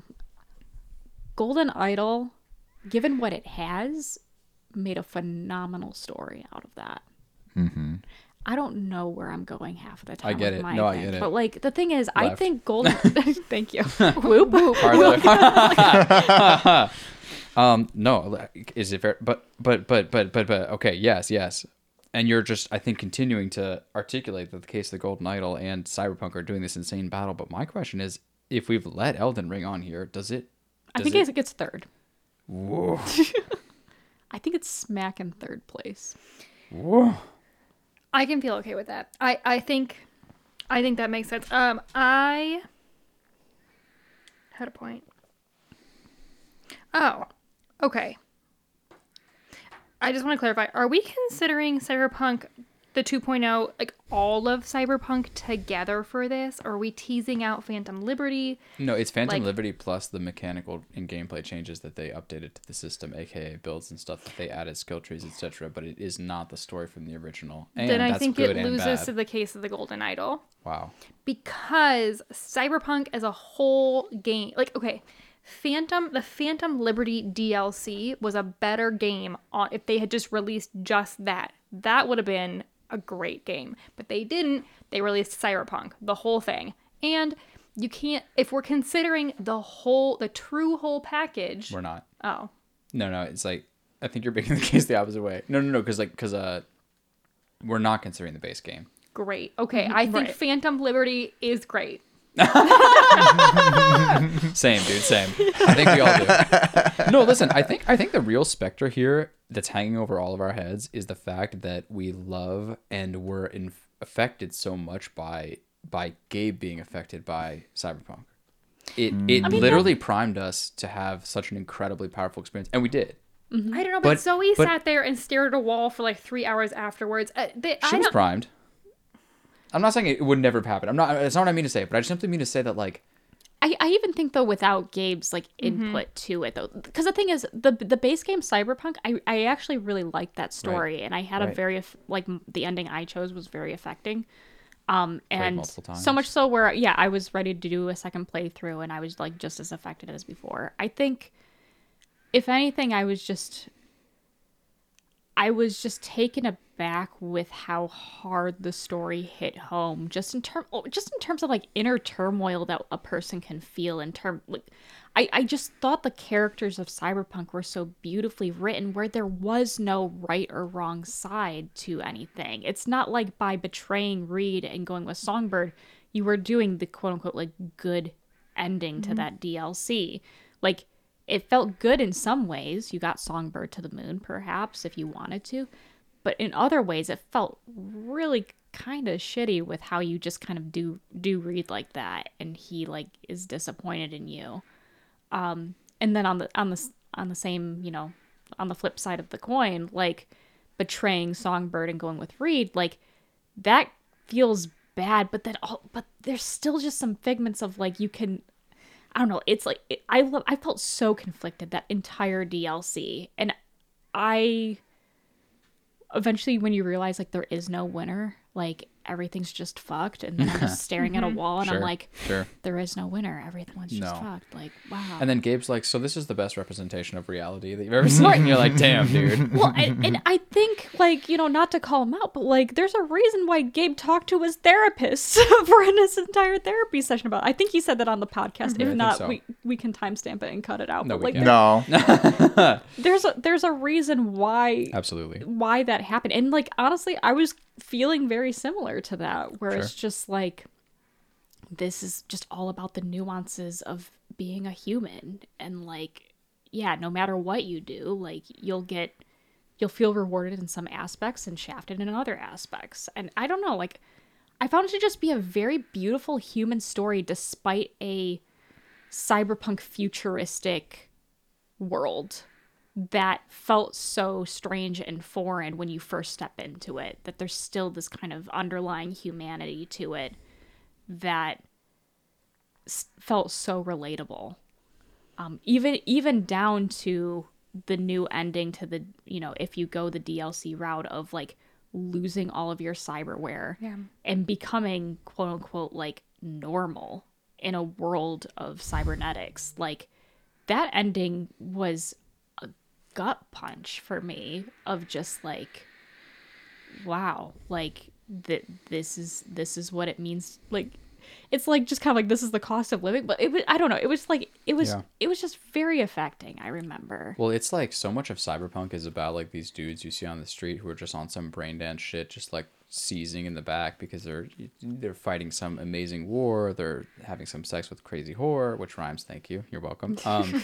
But like that the end of that they added, which is devastating and horrible, and almost like the Soma conversation of like, did you enjoy that, is like the drug come down of the entire Cyberpunk game. And you just realize like how intensely they've like put you on the crack of like cyberware and like superpower fantasy and just all that shit. And so when you become normal, it's like it's just a horrifying come down. It's horrifying, and it sort of puts into perspective where you were, the position you were. Yeah, I mean, I agree with Zoe that I think Cyberpunk, the Phantom Liberty, does have just really masterful writing, especially of the multiple endings. Like, I am not a person who usually plays multiple endings in games. Like, it's not something that I ever feel like I need to do. I make my choices, I play my ending, and, like, that's my ending. And, like, even, like, with the original Cyberpunk, I was like, yeah, I'm good. I played one ending. It was fine. It was... not my, whatever, it was fine. And I was done. And I think that this Phantom Liberty is maybe one of the first games that I've ever played where I really felt like I needed to play multiple endings. And the way that they wrote them to all be like revealing in different ways and disappointing in different ways. And like just, it was really like kind of a masterclass in how to write a story where there is no right answer, there are no good endings, like everything is kind of like fucked up in its own ways. It's just, it's not, Cyberpunk is not real, but it, you know, in that way it is. So those I think are really, really well done. I think where Cyberpunk starts to fall apart for me is still in the open worldy pieces. Right. And I think we talked about it previously in this game of the year, but like when I think about Phantom Liberty, what I am thinking about is the base story, like the story that you just walk through. And I think for me, I mainlined that story as much as possible, but they do still provide you with some, you know, side quests, some of which are really good in that DLC, but just like the base game, some of which are kind of more meh or more just there. And they do still provide you with like, ooh, there's this like red beacon of like a thing that has fallen from the sky and you can go kill a bunch of people. And to me, that is where I think Cyberpunk like loses its shine. Mm-hmm. But I mean, it's really nitpicky because I'm trying to figure out which one I think goes over it. It's like Golden Idol or Cyberpunk. But I feel like if we're trying to find a place where it starts to fall apart, that's where it happens. I mean, dude, like I so agree with this. Like it. On playing Cyberpunk, I was like almost overtaken by the jankiness that still existed in the overall game. And then I'm reading articles like, we're switching engines. Like, even after fixing all this shit, we're gone. This shit is fucked. And then in time, that all fades away. And then the story like gets to have all of its like holes of gameplay that were jank plugged. It's not like it's not like it's, you know, all the time and it's crazy, but it's just, when you look at Stray and you look at Cyberpunk and you play both back to back, you cannot tell me that Cyberpunk was as clean as Stray. Right. You cannot tell me that. No. But it was also incredibly impactful too. Yeah, I mean, it's the Soma thing again of like, what are we going to remember from these games? We're going to remember the story of Phantom Liberty and the masterclass that writing is. Mm-hmm. But if we're trying to make a ranked list and we need to figure out who wins, Golden Idol to me didn't have that. There was one puzzle of Golden Idol. I think it's the last one, right? Of the base game. Yeah. But that Golden Idol fell apart a little bit. That's right. At least. But otherwise, towards the end, the last one. It's just that last one. Yeah, I see what you mean. Yeah, which like okay, but otherwise that game, right, is really complete. But the heights though are like Cyberpunk's heights are like existential level, and whereas like Golden Idol's heights are like really wonderful in the exactly fit into your life way you need it to be, whereas like Cyberpunk is like send you into fucking the next mental headspace. You know what I mean? Yeah, I do.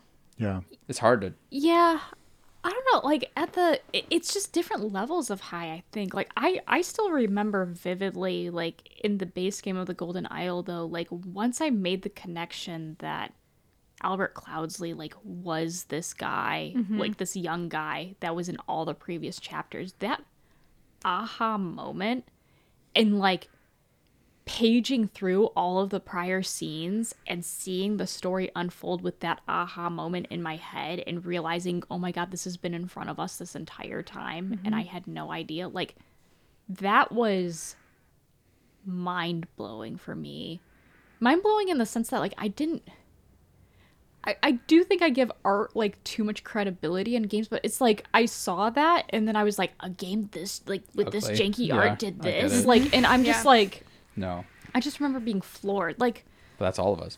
I think, honestly, I think Golden Idol has the most cohesive package for what it presents itself to be and what it ends up doing with its story and its clues and like just in the mechanics in general. Like, to me, I feel like it's a no-brainer that it should be number one on our list. When you say the phrase, the Golden Idol was the best game we played last year, and I don't really think it through. I just feel it out. I go, well, that seems possible, honestly. I don't know if it's the right answer or the wrong answer, but I'm just saying, like, that does not immediately strike me as wrong, because we're the motherfuckers that when I used to troll Game of the Year, like breakdowns and wrap-ups, because I'd listen to the Giant Bomb one through and through, all the fucking 15 hours of it, and then I'd look at everybody else's printed list. And I would sit there and I go, these people fucking suck. What is this trash game? What is this trash game? No, that shit is that number three. No way. But what these people were trying to do is signal like what type of house they were. For them, this is what they cared about. And I think there's a serious case for like, we are Case of the Golden Idol house. Like we are. But we're also a Phantom Liberty house. You know, no like doubt. I think that this, and we're also an Elden Ring sequence. Like I think that this list does this year like really represent us as gamers and like what really gets us going, because it's got like the Case of the Golden Idol to me is one of my favorite games we've played this year, because it just gets you, it gets your brain like in it and thinking and working in such a spectacular way, and it pays you off for that. Kind of rare. Yeah, well, does. Yeah, very. I mean, I think very rare. I think that's the episode where I trashed Diablo, but the episode. Yeah, I understand. No, the main one, but like. It rewards you for that. I think sometimes too with the games that we play, like we go, like you go to have that kind of, like you go to try and like get really into it, or like solve the puzzles, or like, I mean, some of the Cat Lady games are famous for that. Where like you're trying to solve the puzzle and the puzzle has no logical answer. Like you get essentially like smacked down for trying to think of it like that. Whereas like the case pawn, rook, left, queen. Yeah, that's a great example. And it's always like it's not a puzzle. It's just it's just a list. Yeah. Yeah. But like the Case of the Golden Idol rewards the player so much, and it doesn't let you down. Like when you are trying to figure something out and you logically think through it and you think you've got it, you've probably got it. Mm-hmm. And I think that in a puzzle game is also so impressive, because it's so hard to do in a way where like it hits everybody. Yeah. Or that it's not too obvious. Like it's like I kept waiting for the red herring, but there wasn't a red herring. It was actually just trust your instincts and move forward. And it's still going to be hard. Mm-hmm. It wasn't like trust your instincts and now it's all solved. It was trust your instincts. Mm-hmm. People kept telling me, I mean, the motherfucker, I cannot believe how many people said things like, yeah, man, this thing is actually sort of like signaling that this thing is true. Like it was like so many examples of like people being like, I noticed this and it led me to think of this. And then later 2 chapters, that was true. Mm-hmm. Astonishing. Yeah. Yeah. Astonishing. Like, I don't think I truly, sometimes I'd like to think about how I would have made the game, like if I was in the designer's role, and I'm just not that deep, I don't think, as a person. This game was deep as fuck with that stuff, but it's the way you were talking about, in the sense of it wasn't cheap tricks. It was like earned clues and deductions and tapestry that connected, and like it just this kind of Soma-esque. It just works. It made you feel like you were outsmarting. Like it did give you the feeling though that you're outsmarting the game almost in some sort of way, where you're just like, I'm on to your tricks, but the game's like, yeah, like you finally caught on. Good. Like this is how we want you to feel. Mm-hmm. That's masterful. Yeah, I just remember that feeling extremely rewarding playing that game, of just being like, this guy's eyes look bloodshot, and then this page of this book says that this sort of plant gives you bloodshot eyes and gives you memory loss. So like anything he says shouldn't be trusted. And then it's like that ends up being like a main factor of that puzzle. And I just I was like, damn, I'm a fucking genius. Yeah, like, yeah. Like, to be fair, every tiny thing in that game like mattered and was right. Like you know what I mean? Like every time you looked at something and went like, that seashell is blue, or like just every little thing that you looked at in that crazy ass art style was a thing that you could use in the game. Yeah. And that too is... There were no accidental red herrings. Yeah. It's just, I mean, that's so impressive. Yeah. And I would just say like, we might've felt like sick, like we're fucking geniuses, but I actually think like this is like the dream for us. Like this is actually what we're built to do. We're not built to click on people in Valorant, I'll tell you that. We try, but like this I saw skill sets out of all of you guys that I was stunned to see. And it's like, I know we joke like I suck at puzzle games or whatever, but I don't suck. Like you guys are hella good, like all of you in your own way. And I think it came out when we would come together and talk about how we solved it. And it was like someone went hard left, I guess that's right, but someone hard right, someone hard left, someone went through the middle. And I like understood some of those things and I was part of one of those paths. But the point is that like all of those were really ingenious ways of putting this tapestry together before it makes me think that if we all played it as a group, we would have just just destroyed. Yeah. Yeah. No, 100%. Yes. And I think that would have been really joyous too. Yeah. Yeah. but possibly less rewarding at an individual level. Yeah, because I think that some of the struggle is necessary to make you feel rewarded in doing it. Like, if it's too easy, like, if we just walk through it and, like, we're each randomly getting a puzzle and putting it together, it wouldn't feel as good. Mm-hmm. Yeah, Elena's sister comes up to me and says, should I play Cyberpunk 2077? And I, is it good now? And I say, yeah, it mostly. Yeah, it's mostly good. And she goes, well, the DLC, though, if I just go straight to the DLC, is that good? Yeah, it's really good. It's amazing. It's incredible. Are you prepared for that level of devastation? And then she goes, well, yeah, absolutely I am. And then I recommend it to her, and I get anxious. Why do I get anxious? Because I'm not exactly sure what her experience exactly is going to be. She might just end up doing Delamain car quests for like way too long and then sit there and go, this was cool, but that's just an open world problem. I don't want to like blame Cyberpunk for it, but I can just tell you I am not nervous about a Golden Idol recommendation to anyone at all. It's regardless of back level to front of like game literacy. No, like this game doesn't worry about game literacy. No, you don't have to be game literate at all. You have to be able to, like, literate. You have to be able to read. You have to be literate. Yeah, you have to be able to, like, click on it. And that's why it was awkward for her girlfriend, right? All of a sudden, like, you know what I mean? Because she doesn't speak English. Yeah, she doesn't speak English. Let's not say that she's not literate. No, she's not literate in English, okay, which it is. Yeah. I guess they could do it in Spanish, question mark? But I don't think it's translated. Okay. I do think they're trying to do translations, cool. Yeah.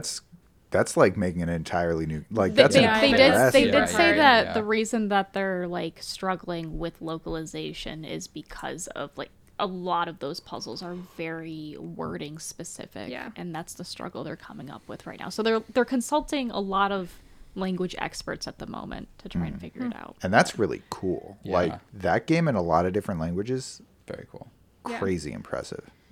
I just I loved Cyberpunk, trust me, but like. Golden Idol, oh man, it was magic. I don't know. Also just, I kind of want to give it to Golden Idol too on like an emotional level of just like, it's some tiny, it's like two guys, right? I mean, it's some tiny indie studio doing a really unusual genre of games. Like it's really, we played Obra Dinn like 4 years ago and we've been waiting and trying to find, like we haven't found anything like that since then. It's not a popular genre. It's a hard to make genre. And it's just like a couple of dudes just pumping out these incredible games over there. And not many people know about them either. Mm-hmm. Whereas like, I mean, we kind of gave CD Projekt Red their shout out earlier. We talked about like how amazing it is that studio has bounced back the way that they have and like really did it the right way and fixed so many things and admitted their mistakes. But it feels like kind of spiritually nice to me to be like Case of the Golden Idol is just this wildly incredible game that sits at the top of our list. Mm-hmm. Yeah, it's the top or it's very goddamn close, and it fits us. And I'm proud to wear it, to be honest. It feels like that hipster shit that I'm on that nobody else is on. That indie bullshit that I don't like. Yeah. Did I change the podcast description this year? Who could know?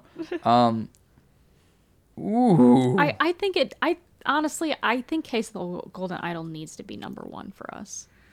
I'm down to give it. All right, let's give it. So then let me say this out loud. Okay, this would be my list. All right. Okay. It'd be Case of the Golden Idol 1. It would be Elden Ring Seamless Co-op 2. Ooh, God. I'm choking. Would it be Stray 3? For me, it will be Stray 3, Cyberpunk 4, Dredge 5. And Soma's just completely off. And Soma gets off. I don't know. Like, someone has to die. Like, I don't know. You know what I mean? Interesting. But I could hear some other things, but the thing is, I really loved Soma. And I think I might have loved Soma more than everyone else here, to be honest. I really loved it, and I tolerated the pain because it has a really like old school video game feel, which I really love. That it's like it feels like it's it felt like Beginner's Guide. Mm. That's what it felt like to me. Yeah. Where it's like we have one free to use light post asset, and that is going to be the thing you cry at the end because I'm that fucking good. Mm-hmm. Yeah. And it was that fucking, I mean, it was like that. And I loved it so much. I just think I've been a little swayed by the idea of like, we loved Dredge. It was good for us and we want the next one. And it feels like Dredge is vanilla honey lavender. And we just want that delightful flavor profile again. And we'd go back, God damn the calories, right? Versus Soma, it's like, I just think it's like, I don't see us ordering it at the ice cream shop again. I don't know how to describe that. It's like, but... We're going to eat it because it's put in front of us on our plate. And because people tell us it's amazing, and then we're going to love it. I don't think that's right. Well, God damn.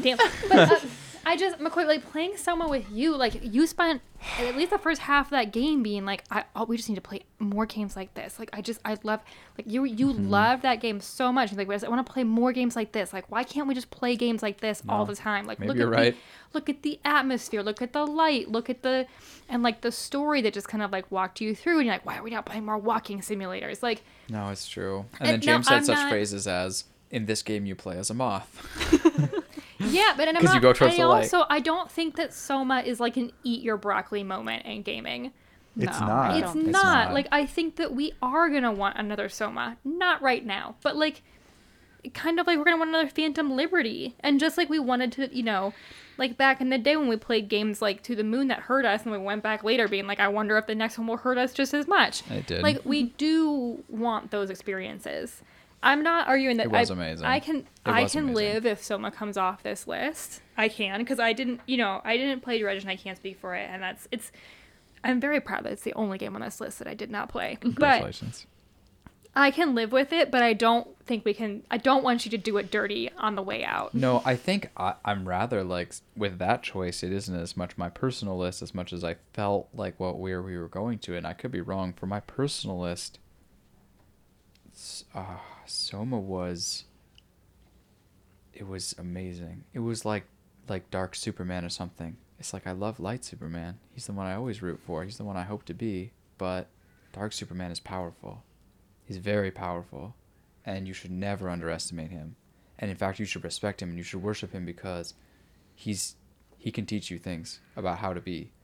You know, it's like that. And then you take it from Superman, you take it into Star Wars, and it's like, you know, the dark side, it'll teach you stuff. You could rule the universe. And it's like, and as a kid, you're like, no, like withstand, like stay with the light. But like the truth is like, no, the dark stuff can teach you stuff. Like the dark magic is powerful. Same with Harry Potter, same with everything. And I feel like this is like dark magic almost. It's like, it's too scary. You don't want it. You don't want to go in there. But if you can, like the intentionality in Soma was unfucking believable. Yeah. Like, they just, step after step after step through that game was just deeper and deeper and deeper into their world. And I just felt like I personally wasn't strong enough, not just from a scary standpoint, but from a focus standpoint. And I was working really hard this year on my focus, but I just mean, like, it was like, that game demanded my attention. Yeah. Mm-hmm. Like, you reminded me of this, Elena, and I know that's like, that's why we hated it, because if you would give it the attention it deserves, it hurts you deeply. It's like the opposite of the Golden Idol, where when you like give it your brain, it rewards you. Yeah. Right. Yeah. And there's a reason why Golden Idol trounces that shit. But no, you're right. Like I just, can we do 6? Like I don't want to cut any of these. Can't do it's 6. Like we are this not, is brutal. Like no, we need to cut something. I think. But can we talk about the fact that he put Elden Ring Seamless Co-op second? Yeah. Over Cyberpunk Phantom Liberty. Well, both that and Stray. Stray is a masterpiece, but the edges of Elden Ring were more fun to run my fingers over. You know what I mean? Stray was flawless and smooth and beautiful, but... He's caressing the air very weird right now as he's saying Am I drunk off my ass? What's happening? Yes, yes you are. Because the metaphor, you can tell because the metaphors are like, it's swinging. Like one new metaphor per sentence right now. And That's true. When you know it's really hidden. They just really look quite clinked because they are getting drunk. James, it's good. Thank you very much. I'm very glad. So, I mean, like, are you saying that Phantom Liberty just did not hurt you as emotionally? It did. The problem with Phantom Liberty was that it had like a smokescreen effect of there was still too much cyberpunk in the game for me to fully interface with it. And you mean that in terms of bug? Like, so what do you mean by just too much cyberpunk? I mean like characters not executing their dialogue at the right timing because of the engine. Oh, interesting. Like, or like people phasing through stuff, or even just inventory management period, or side quests that are totally different, or... And this is within the DLC, right? Within the DLC. Okay. I don't know. It's like, it might literally come down to the fact that, like, I'm not an open world gamer at heart. Mm-hmm. Like, Firewatch to me is tighter. Mm-hmm. You know what I mean? Yeah. But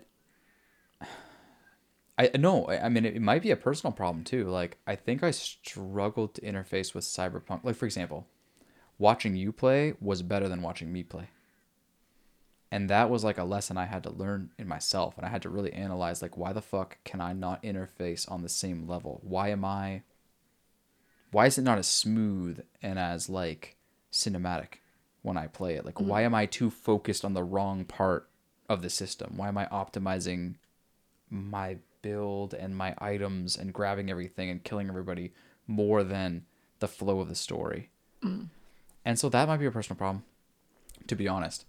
But I just look at some of these other games and I realize that, like, there was no room for me to fuck it up. And that's a really embarrassing and sad place to come to, is that I fucked it up and then I just couldn't control it. But I don't know the answer.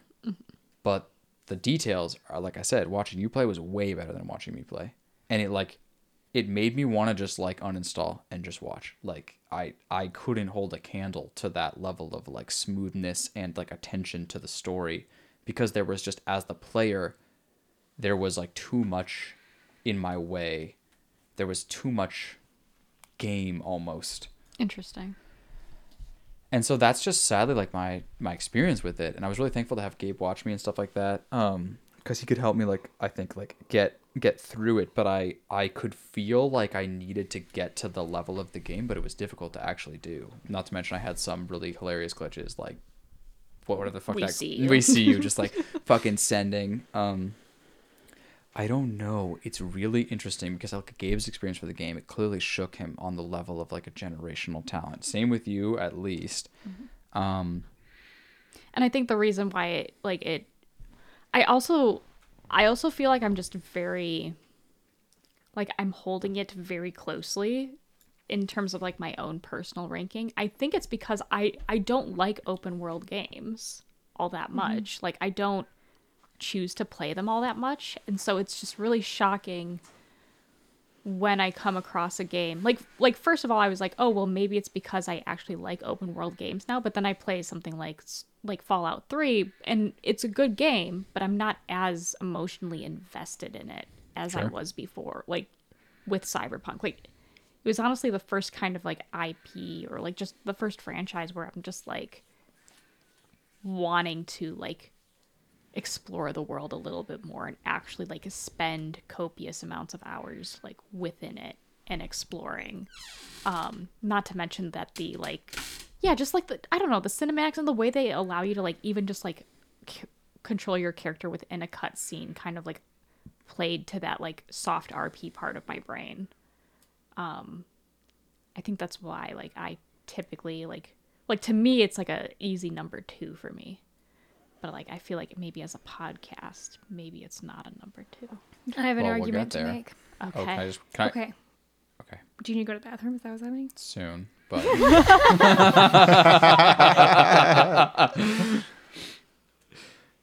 Argument? I was just very quickly. I was just gonna say that, like, I think it's a direct result of my sensitivity to, like, smoothness of games.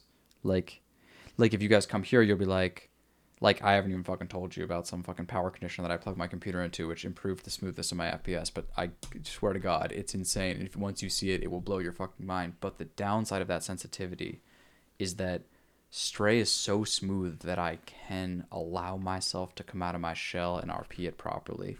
And Cyberpunk was a little too rough for me to do that. Hmm. And I wish I could have, because clearly the people who were able to do it got so much value out of it. So much. But I think there's just something about it. There was too much game. There was too much jankiness. There was too much optimizing. There was too much... I'm not sure. But I can clearly feel that in myself. Mm. What were you going to say, Lana? Okay, I'm ready. Okay. So you guys both just made somewhat, I'm going to say somewhat similar points, but you both talked about open world games, right? And McCoy was talking about how he's not an open world gamer at heart, and how Cyberpunk, kind of didn't work for him because of that. And so you were saying that you don't like open world games, and that Cyberpunk was amazing because you didn't like them. And you were saying that it's like, it was your first franchise where you really loved the open world. But I would like to argue that it is the second franchise, and that there's actually another one on this list, because there are two open world games still on here, and one of them is Elden Ring Seamless Co-op. And I would like to argue that, McCoy, you are not an a open world gamer at heart, according to you, yet you loved Elden Ring.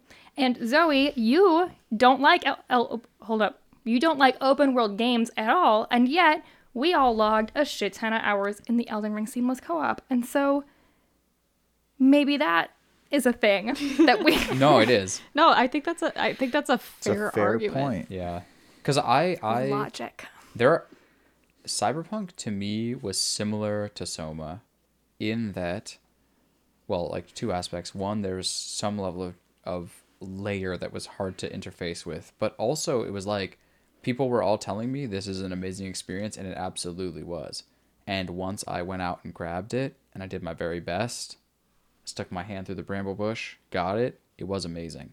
But Elden Ring was, for me personally, as a human being, not as a critic, but as a human being, 1,000,000 times more fun. Like, I literally think, I think, to me, Elden Ring was the most fun ever. Ever.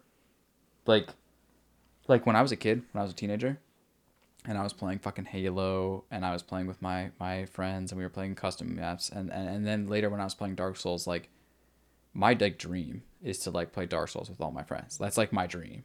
But I just didn't know it was my dream until I played this fucking mod. And then my dream just materialized in front of me. And then it's yes, it's true, this other thing is very poignant in life. But what's more poignant in life is my dream materializing in front of me. To me. So that's just my case for it. It doesn't have to be number one for all of us, but just, oh my God. Guys, if I could rewind you, and I wish we'd been clipping, should have been clipping, but if I could rewind you to some of the hype moments in Elden Ring and then just say, press this button and we're playing more right now, it's we're smacking that button so fucking fast. I think. I mean, mm-hmm. Yeah. I think also... that James didn't get to finish Phantom Liberty with us, and we should see what he thinks goes second. Interesting. I've been really listening to you guys talk about Cyberpunk, and sorry to hear that. It's really hard for me to pick a second out of these. Yeah. Cyberpunk can't be my game of the year because right. I didn't finish it. Life came in the way. Yeah, it's me and Dredge this year. Yeah. So for me, my five would be Case of the Golden Idol is one. Yes. And then honestly, I think two might be Dredge. Oh, shit. Shit. Now we're on a whole new. Get fucked. And then 3 is Elden Ring, 4 is Stray, and 5 is Soma. Okay. Wow. James saying that is at least 1 more hour of the podcast. Straight up. I see that. Okay, wait. Sorry. I know that we're maybe not supposed to do this, but wait, can we all just do... you would go Golden Idol, Dredge, Elden Ring, Stray, Soma. So Zoe. Phantom Liberty's out of that. Yeah. I'm going Golden Idol, Phantom Liberty, Elden Ring... then probably Stray, Dredge. McCoy, you said Golden Idol, Elden Ring. Well, it's are we asking me personally? Are we asking my my current assessment of where we are, because I personally am moving towards the current assessment of where we are. So it's like, that's a strange sentence to say, but like, I see a lot of like Case of the Golden Idol, Cyberpunk, Elden Ring, Stray,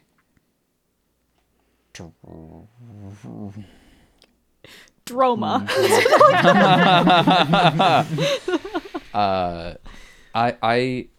I also, you know, Gabe isn't here to fight for Cyberpunk, but I think his spirit is here. Rest in peace. And God, you motherfucker. It's been so long. Is like, I think he's fighting for Cyberpunk right now in my mind, spiritually, and I think he's making a good case. I wish he would quiet down a little bit, and if he'd stop sending K-pop, that'd be great. But like, you know, there's something to be said for that too, and that like this hit that guy really hard in a beautiful way,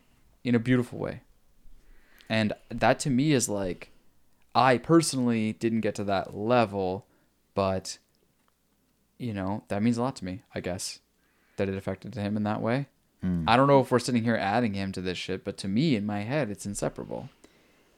I think another thing of what it is for me, at the very least, is I love games that get us into... And I like, this is why like Soma is so weird for me, because I didn't like that game, but I loved the conversation that came out with it.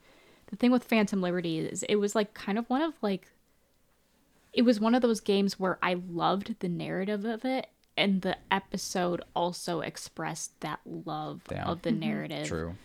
Given that we did like 3 episodes of it, all of which were like up to 3 hours long or something like that. And they were really good. Right.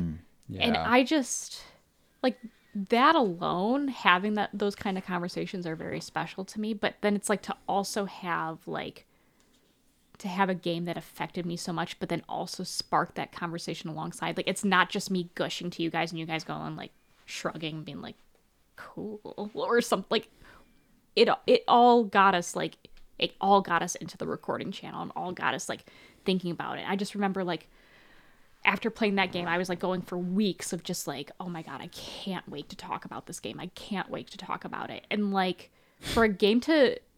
Like, it's not that I don't do that with every game, but, like, it was the one that I was, like, really, really looking forward to podcasting about. It is, okay, this is a really strange thing to say, but to add on to what you're just saying, like, we also just unironically hard through the scheduling of those podcasts like I've never seen, in just the most beautiful fashion, and still killed them all, right?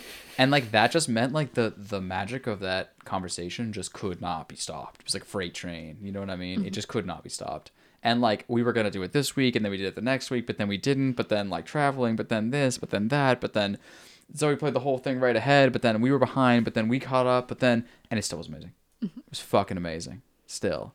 And that just means, like, all that shit is... I'm mentioning it only because it's all washed away. Right? Right? Like, it didn't even matter. I didn't even remember that until this moment now. And I'm saying that as a positive, in that, like... We talked about previous games on this list where, like, things didn't quite align for us and the game suffered. Things did not align for us this game, and it's fighting for number 1. Like, well, it's fighting for number 2. I think that Elden Ring and Cyberpunk are 2 and 3. And I think we just need to decide which order they go. Mm-hmm. And I think that's totally fair. Yeah. Yeah. I mean, like, I didn't play it, so, like, I don't have... Right. I played the first... 3 hours of the DLC. Yeah. And like, it was really good. Yeah. But I was like, and the first 3 hours are the worst weakest 3 hours. Like, guys, I gotta say this, like, and I said it before, but I'll say it again. Every game on this list is getting airtime, but Stray. Yeah. Well, but I was just thinking about it. Is it just such a masterpiece that it just chills? I do kind of think that it's so good that it just chills, but yet it's not going to hit one of the top few for us. Well, that's but 4. It seems to just own the 4th spot. I think like it's just capping everything that's near it. But like, is it? I feel like that's where we're all at. 4? Yeah. I mean, honestly, yeah. Big 4 energy. I think that Stray is too good to drop below that. And like we already talked about it. It was like an hour and a half ago, but we already talked about like it versus Soma and Dredge and why at least I think Stray stays above them. I think it just is 4. Yeah. Yeah. I mean, it is a perfect video game. which is just, it seems weird to say it's a perfect video game. It's number 4. It's also, I think, like, it's a perfect video game and it has a soul. I feel like there's other video games you can argue, because, like, something about perfect to me sounds like it's dead inside. You know, like, I'm sure that, like, people are like, Assassin's Creed, this Assassin's Creed is the perfect video game. No one has ever said that. I know it's a bad thing, but I can't think of a different one. But, like, Stray is so good that it's a perfect video game and it has this, like, really amazing core of, like, just soul to it that carries it to be number 4 this year. But it's not going to carry it above Elden Ring Seamless Co-op or Cyberpunk Phantom Liberty for us. Mm-hmm. Because those are just above and beyond. Plus, I think we're mostly dog people here, so. True. Yeah, it's not false. It's just, I mean, Stray was incredible. Yeah. But, like, I just, its perfectness being a weakness is such a strange thing to observe in real life.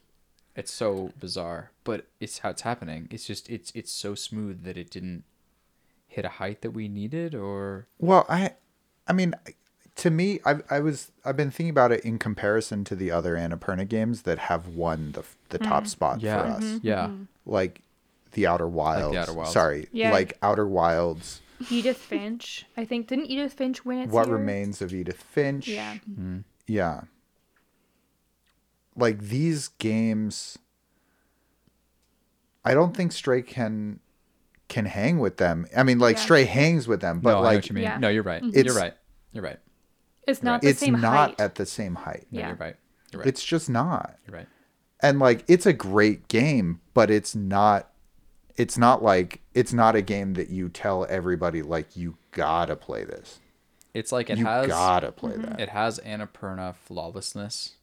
Like, as in they baked it just perfect. And Annapurna magic. It does have. It does like, have I think Annapurna it's magic. Getting sold short when we say it's just perfect. It has the magic to it. It's just that, like, I mean, Edith Finch and Outer Wilds are maybe some of the best. I mean, if we were let's not do this, but if we're, like, trying to make a ranked game of all time, like, those two are on the top of my list. Yeah, like, those are up there. You know what it is, dude? It's like Annapurna. It's like they know that when, like, the Outer Wilds comes in and the guy's like, hey, let's just ship it with the graphics I made in college. It's great, but let's move on. And they say, no, bake it. We're going to give you artists. We're going to give you gameplay designers. We're going to make you fucking do this shit right. That's, like, what they did in the fucking, you know, NoClip documentary. The point is that Annapurna is adding their, like, perfectness to it. Because they know that's the special sauce that they can add from a publisher's side. Yeah. They can't design the game for you, but they can add the perfectness on top, making sure that it's smooth and bug-free and stylish and cool. But that's not everything. Right. It's just a lot. Mm-hmm. It's great. It's amazing. But it's not everything. And so Stray then on top of that adds a good deal. But it doesn't add, you know, the greatest game of all time, Outer Wilds, on top of that. It doesn't, you know what I mean? It doesn't, like, do that. Yeah. And so then you look at other games, and, like, Cyberpunk, those guys could talk to Annapurna. Oh, my God. Right? Like, that combo would be unstoppable. No, unstoppable. Well, and that's what I think makes Phantom Liberty so hard, is, like, that core narrative of that DLC is, like, I mean, it's, like, best ever levels, I think, for a lot of us. But yet the, like, surrounding game is not, it's very clearly not an Annapurna experience. It's a AAA game. It's a big AAA open world game. And that comes with everything that comes with. Mm-hmm. But that core narrative is for me above Stray, just a story. Yeah, that's probably true, honestly. I see it now. Like, I think Stray has gotten some airtime that it needed to have, but it's like, just because it's amazing and it's smooth doesn't mean it's better than. Cyberpunk is so much braver and so much more bold and so much more, like, wild and crazy, and pulling that off, that it's just not the same thing. But, like, okay, when you say that, when you go, like, you know, Cyberpunk, like, Phantom Liberty is, like, this wild swing for the fences, it does make me look at Elden Ring Seamless Co-op and go, like, that's not a wild swing for the fences. That's a really good idea that was incredible for us, but it's not like hitting it out of the... Well... No, it is. But you know what I mean? No, it is. But like, it is. Is it the best game? Yes. It's just like, it's like that guy was just like, we should be able to play this with six people, and he did it, and it was like, it was great. No, he's right. Like, you still think maybe at top. No, all I'm saying is that like, if you divorce yourself from the fact that it was easy, and you just rather measure your value per second, and you measure the fact that it literally it introduced you to these types of games, and that you lion's clawed your way to victory, and then you learned how to black flame, and then you know, it's like if you actually look at that. But I did that in Elden Ring last year in 2022, and then again, it's two or three. Oh, so you're saying it's a mod and we can't have it on the list? No, I'm not saying that. I'm the one who said that it's two or three, but like. We have to, you know what I mean? Like you get to points with this, where like you gotta dock it for something. And I'm trying to figure out which thing we dock it for that sticks, that like feels right? Because there's flaws in all of these. I think that Cyberpunk is 2 for our podcast. Case like it's not 2 for me, but like it's 2 for our podcast. Mm-hmm. And Case of the Golden Idol, right, is 1. Is 1. Well, you're right. Yeah, I think. And I think Elden Ring Seamless Co-op does take 3. I think it's above Stray for us. And that's like, okay, Stray can be like Annapurna, perfect, beautiful, amazing. Stray. But like... Okay. It's dancing on Stray's fucking like lifeless corpse. Like Stray is incredible, and I recommend it to all the cat people I know, and I recommend it to all the people I know, and yet we... Let's put it this way. This is it right here. Okay. I can recommend Stray to any human being on the planet and guarantee that they have a good time. But no one on the planet can have as good of a time as we did with Elden Ring co-op. That shit is our magic. That shit was what I mean? That shit is cut above. No game has ever sold that to me. No game will ever sell that to me. Yeah. You want to know why? I know this because when I am not on Discord and I'm playing games alone, I will never hit that height. Mm-hmm. I'll never hit that height. I will hit a different height that's lovely and wonderful and that I love in my alone time because I goddamn love it. But we came together. And it wasn't just like, I know it's like, the co-op game, it's really about your friends, like your friends are carrying it. Okay, fine, but I've played a lot of co-op games and they're not like this. Like the combination of us and that co-op game was literally magic. Like it was singing at and in just ways that it's unreal. So is that not fair that I add that in? All I can say is I just know that us plus the game was better than anything any developer could ever make and ship to the masses. It's impossible. Yeah.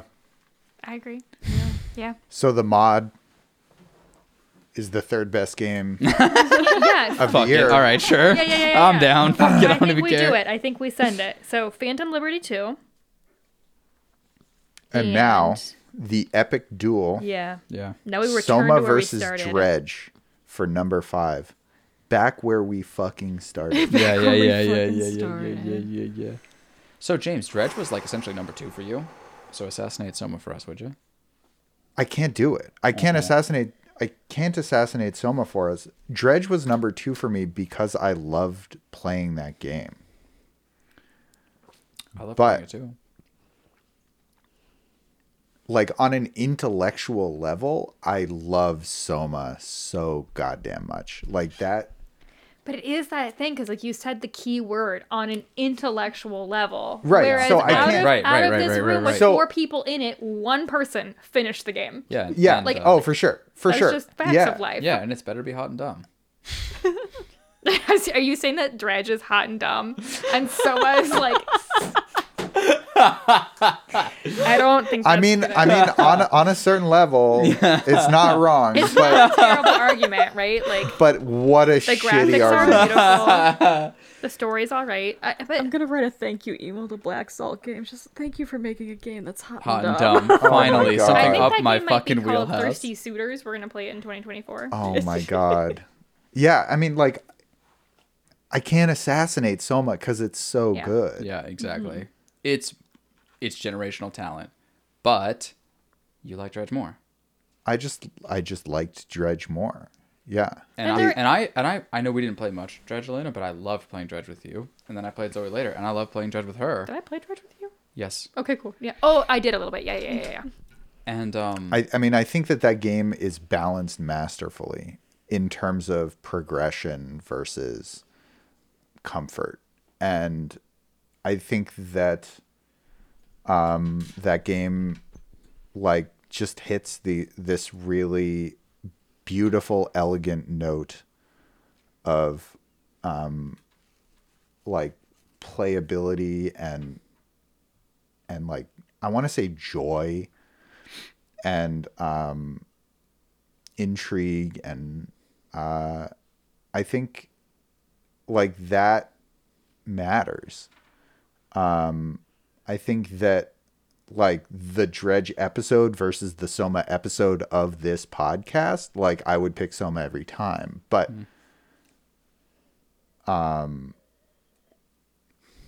but like the experience of playing it and going back, like Dredge. Yeah. Fuck. And then I compare that, when you say that, James, I completely agree with you. And then I'm reminded of what Elena was saying, of reminding me of what the fuck I was saying, where I was literally floored, jaw to the floor, just saying Soma is literally refueling my faith in humanity and video games because it's intentional and beautiful. Yeah. And I find myself in a hard game of the year situation. That's what I find. Yeah, I think this one's really tough. I mean, obviously they've all been tough, except for Case of the Golden Idol is obviously one. But I don't know. I think I've said like everything I can say about them, maybe. But I think that James is good. Like there is a place on a game of the year list, like for a game that is just really lovely. Yeah. And is really well done, and it's really fun to play, and like everybody just enjoyed like. Because the other games, I mean, Case of the Golden Idol is like that, but then, like, Phantom Liberty is not like that. Elden Ring seems co-op. Well, I don't know. No. There's no argument there. But just, like, there can be a place here for a game that was just, like, wonderful and lovely. Yes. And yet, I just think it's, like, Soma is, like, just wildly amazing. Successful at what it wants to do. And wildly not successful at getting you to finish the game. Yeah. And I don't know what we do with that. Well, it is really interesting. Like, maybe this doesn't solve it for us, but I've been thinking about this a lot over the past 2 years, in that, like, Dredge is everything you would ask for if you were asking for a game for Christmas. And yet, it's fighting for top 5 this year. Because these other games that are things I wouldn't have asked for Cyberpunk Phantom Liberty to hurt me in the way it did, and yet it did, and that's what I ended up walking away with. And I find the same conundrum with things on people's algorithms and whatever else. It's like the stuff that I would have told you that I wanted, please give me the really pleasant, really beautiful, wonderful, smooth experience that I can wind down with. Please give me Dave the Diver. It's like, does Dave the Diver win Game of the Year this year? Next year? I don't think it does. Even though that's what I'm asking for. Oh, that's because Elden Ring DLC is coming out. Hell yeah. And it's gonna fucking own Dave the Diver. Dave, you're running slowly back and forth delivering dishes, and you have servers. You shouldn't be doing that. But it's just, it's a weird conundrum to just recognize that, like, Dredge can be everything you ask for, and yet it's struggling to survive in the best games of the year, which is an incredibly hard category. Okay, fair. But it's just, it's an interesting thing to observe. And it's just an interesting thing to understand about humanity, is that these pleasant, incredible games. Step back. That's why Case of the Golden Idol to me is so incredible. Not that we need to go back to it, but that it's actually a pleasant and nice game and is fighting hard. Like, that is. If you haven't fucking played that game, listen to me. What the fuck are you doing? Play that goddamn game. We haven't even really spoiled it that much for you. Like, no. We actually haven't. It's kind of incredible. No. It's so fucking good, and just enjoy yourself, seriously. And, like, that's all of the homework in college that you hated, but now you get to do as an adult and realize that it's wonderful, but you were just rushed. I mean, Zoe and I went out and bought puzzle books after that. Yeah, exactly. Yeah. We were inspired to be like, we do love this. I did those puzzles. Some of them are really hard, by the way. Way harder than Golden Idol. But it's just... It's interesting because... And this is where, like, my brain just starts, like, dividing into two in terms of, like, what I value over another. Because, Dredge is, like, a wonderful, perfect experience, I think. And it was just so nice and so lovely and so perfect for the time that we played it and everything. And, like, no matter what you do, Dredge is there for you. And you're like, yes, right. I feel at peace. At the same time, I love crediting games that go bold, and Soma goes bold with its content and just the ideas that it wants to present to you as a gamer, and the, you know, just the not the puzzles, but like, you know, the scenarios that it puts you in as a player and really makes you think like, wow, I am killing this person over and over just to get a security card information from him, like, you know, making you kind of question ethics, and, you know, you question these things that you wouldn't normally question, like when you play something like Mario or Zelda, like something like that. Get wrecked. Take that, Mario, but, you fucking piece of shit. Honestly though, and I really want to credit games that go boldly like that, and like I think. Yeah. I'm trying to think as a podcast, like, we definitely seem to like to herald big ideas and new ideas over safety. Yeah. And like, you know, nice, cozy experiences. Like, I think Stray was like our nice and cozy experience kind of thing. And we are ranking it on this list. Big 4. And just because we're ranking Stray doesn't mean like, okay, get fucked, Dredge, like you can't be on here. But like at the same time, like I really think with the subject matter that it brought up and the conversations it brought up with our 2:30 a.m. Denny's conversation kind of style, like this is a game that went boldly and we got there. Where no game has gone before. Yeah. No. But like, okay, wait, you're I feel like you're crystallizing something here, which is just that like, Dredge is like the perfect, I don't want to say shallow game, but it's in some areas when you get coastal fish. Get the fuck out. Ouch. But no, listen, like it's like, and then in some areas it's a perfect abyssal game. Hurtful. You know, honestly, I'm being swayed, and like I would be happy with any of these games being in almost any order because they are so close. But I do think that Soma really has that value, that Soma is a mine of value. Yeah, it really is.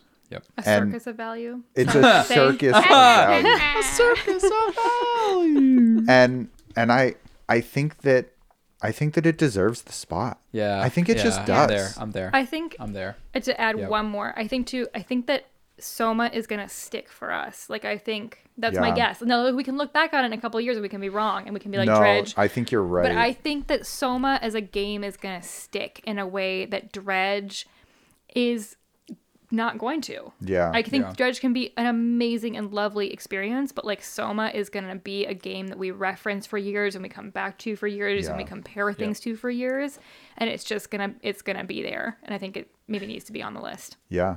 Like when somebody at a party asks us why we talk about video games so much in our podcast, we talk about Soma. Yeah. Mm-hmm. And we give them that literally like challenged us to be the people we wanted to be. Yeah. Not only did the listener do that, but rather like that. I swallowed something in the wine. But like, it's like when you're not standing on your absolute tallest tippy toes to be the best person you possibly can be on the face of the planet, you are playing Dredge, and it's rewarding you, and it's holding you, and it's lovely. And that exists. Every human, even the best one on the face of the planet, has those moments, and they have them often. However, I was forced to stand on my tippy toes for Soma. And I think just 5 years ago, I would have said that's the person I want to be. And at these days, I don't know if that's the person I want to be anymore, but I'm still trying. And it's harder, but it was amazing. And it was amazing. It was amazing. It's a mine of value. No fucking doubt. I think we got it. I think we got it. Fuck yeah, dude. All right. So, final ranking. We're going to go from 5th to 1st for Game of the Year 2023. Number 5, we have Soma. Number 4, we have Stray. Number 3, we have Elden Ring, Seamless Co-op. Number 2, we have Cyberpunk Phantom Liberty. And number 1... Case of the Golden Idol.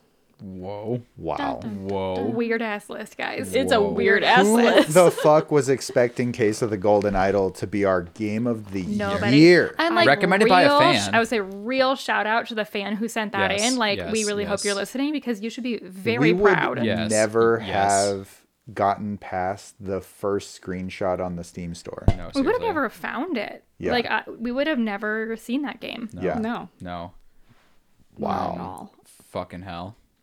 And we're fucking dialed in, okay? This is not like, amateur hour here. We all have insanely long lists. And, dude, it was literally on none of our lists. Yeah. Yeah, no, I heard nothing about it. Yeah. None of us knew it existed. That's a game that we found because we have this podcast. Like, we would have never touched it. Oh, shit. Thank you so much. Wow. And I think the real winner this year, if you look at this list, is just like, like the friends you make along the way. No, you know what the real winner... That's so cringe, Elena. The real winner is tyrannyofthumbs@gmail.com. Right in. Oh, my God. No, but seriously, like... I mean, I don't know what we'll do in this next year, but in this last year, people, I probably said this like 7 hours ago and much more sober, but people have like written in and given a fuck, and it has inspired us to give a fuck, and we all give a fuck, but like, damn, like, we were talking about this shit last night. It's like, it's been rough years for us. We've spent many, many years on this, and we've had a lot of adjustments along the way we've needed to make, and we've had personal errors, let's say, mostly from me, that have hopefully I'm learning from. But the moral of the story is that like, there's been a fucking journey. Mm-hmm, you know what I mean? Yeah. And if anything, there has been a bit or more than a bit of wind at our backs from our fans this year. And that is so fucking cool. Yeah. I don't even know what to think of that, dude. Like, I mean, honestly, it's like we love it when you comment on like the episodes on Spotify. Like we read them all. We read your emails. Like, whether or not we mentioned on the podcast, like, I guess that's irrelevant, but like we do read everything, and we really do take it to heart, and like it really does encourage us to, come at this and be better. And we want to thank you guys as well for just making this year like a really nice, like, engaged year. Like it's been really lovely to see all of your comments and suggestions and encouragements along the way. Yeah. So, and I think this was a throwaway comment made before, but like, if you guys want a community hub, tell us. Yeah, we'll probably do something like that this next year. In this next year, we will do our best to make that happen. Yeah, and please post hilarious shit and like fun shit that's exciting to you. But it's like, because I don't know how to like express it, but it's like, are we gonna make the most successful YouTube channel in the world? No. Are we going to make the most successful gaming podcast in the category? No. And we know we won't. And that's true, we won't. It's not the goal. It's not the goal. The goal is what we just fucking did for like 9 hours. Yeah. Like, that's the fucking goal. Like, we did it already. Like, now we're just celebrating it and jerking each other off. But like, but all I can say is like, it's like, I'm a little drunk too, but it's deeper.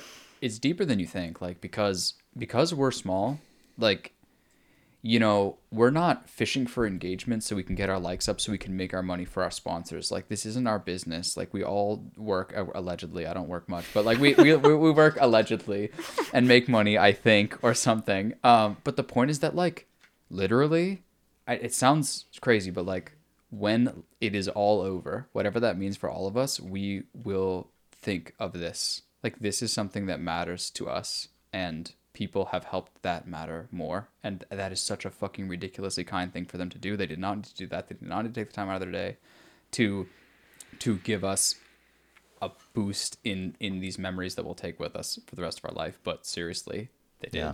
Mm-hmm. Thanks, Jackie. Yo, thanks everyone. And also, now that we've sucked the dick of our fans, just ruthlessly, out behind the Safeway. Wow. Jesus. No, I'm just saying. Like, but also.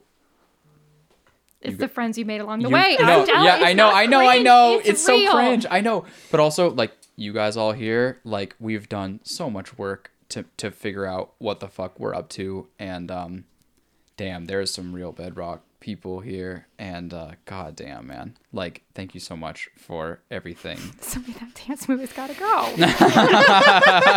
to go. All right. We won't get too melancholic, but just understand, like, thank you. We've Thank you. We love each other and we love the fans. Yeah. And it's going to be, I mean, I genuinely think we're going to have a really cool 2024. I think we stand a chance. Yeah. I think we stand a chance. It feels right, doesn't it? Should we cheers it? Oh, yes, please. Should we clink it? I don't have anything left. But... Clink with your empty glass. I don't either, but yeah, okay. I'll clink. No one has anything left. Here we go. One, two, all right. Three. Cheers. Oh, nailed it. Shatter the cups right in the middle. I was expecting broken glass. I cannot fucking believe where we stand today. I cannot fucking believe it. It's amazing. Go eat some motherfucking nachos. Yeah, let's go eat some nachos. Feel that. All right, take care, everyone. Dun, dun, dun. Coming back in 2024. Remix. We're gonna need to clip that. It's going in. Oh no.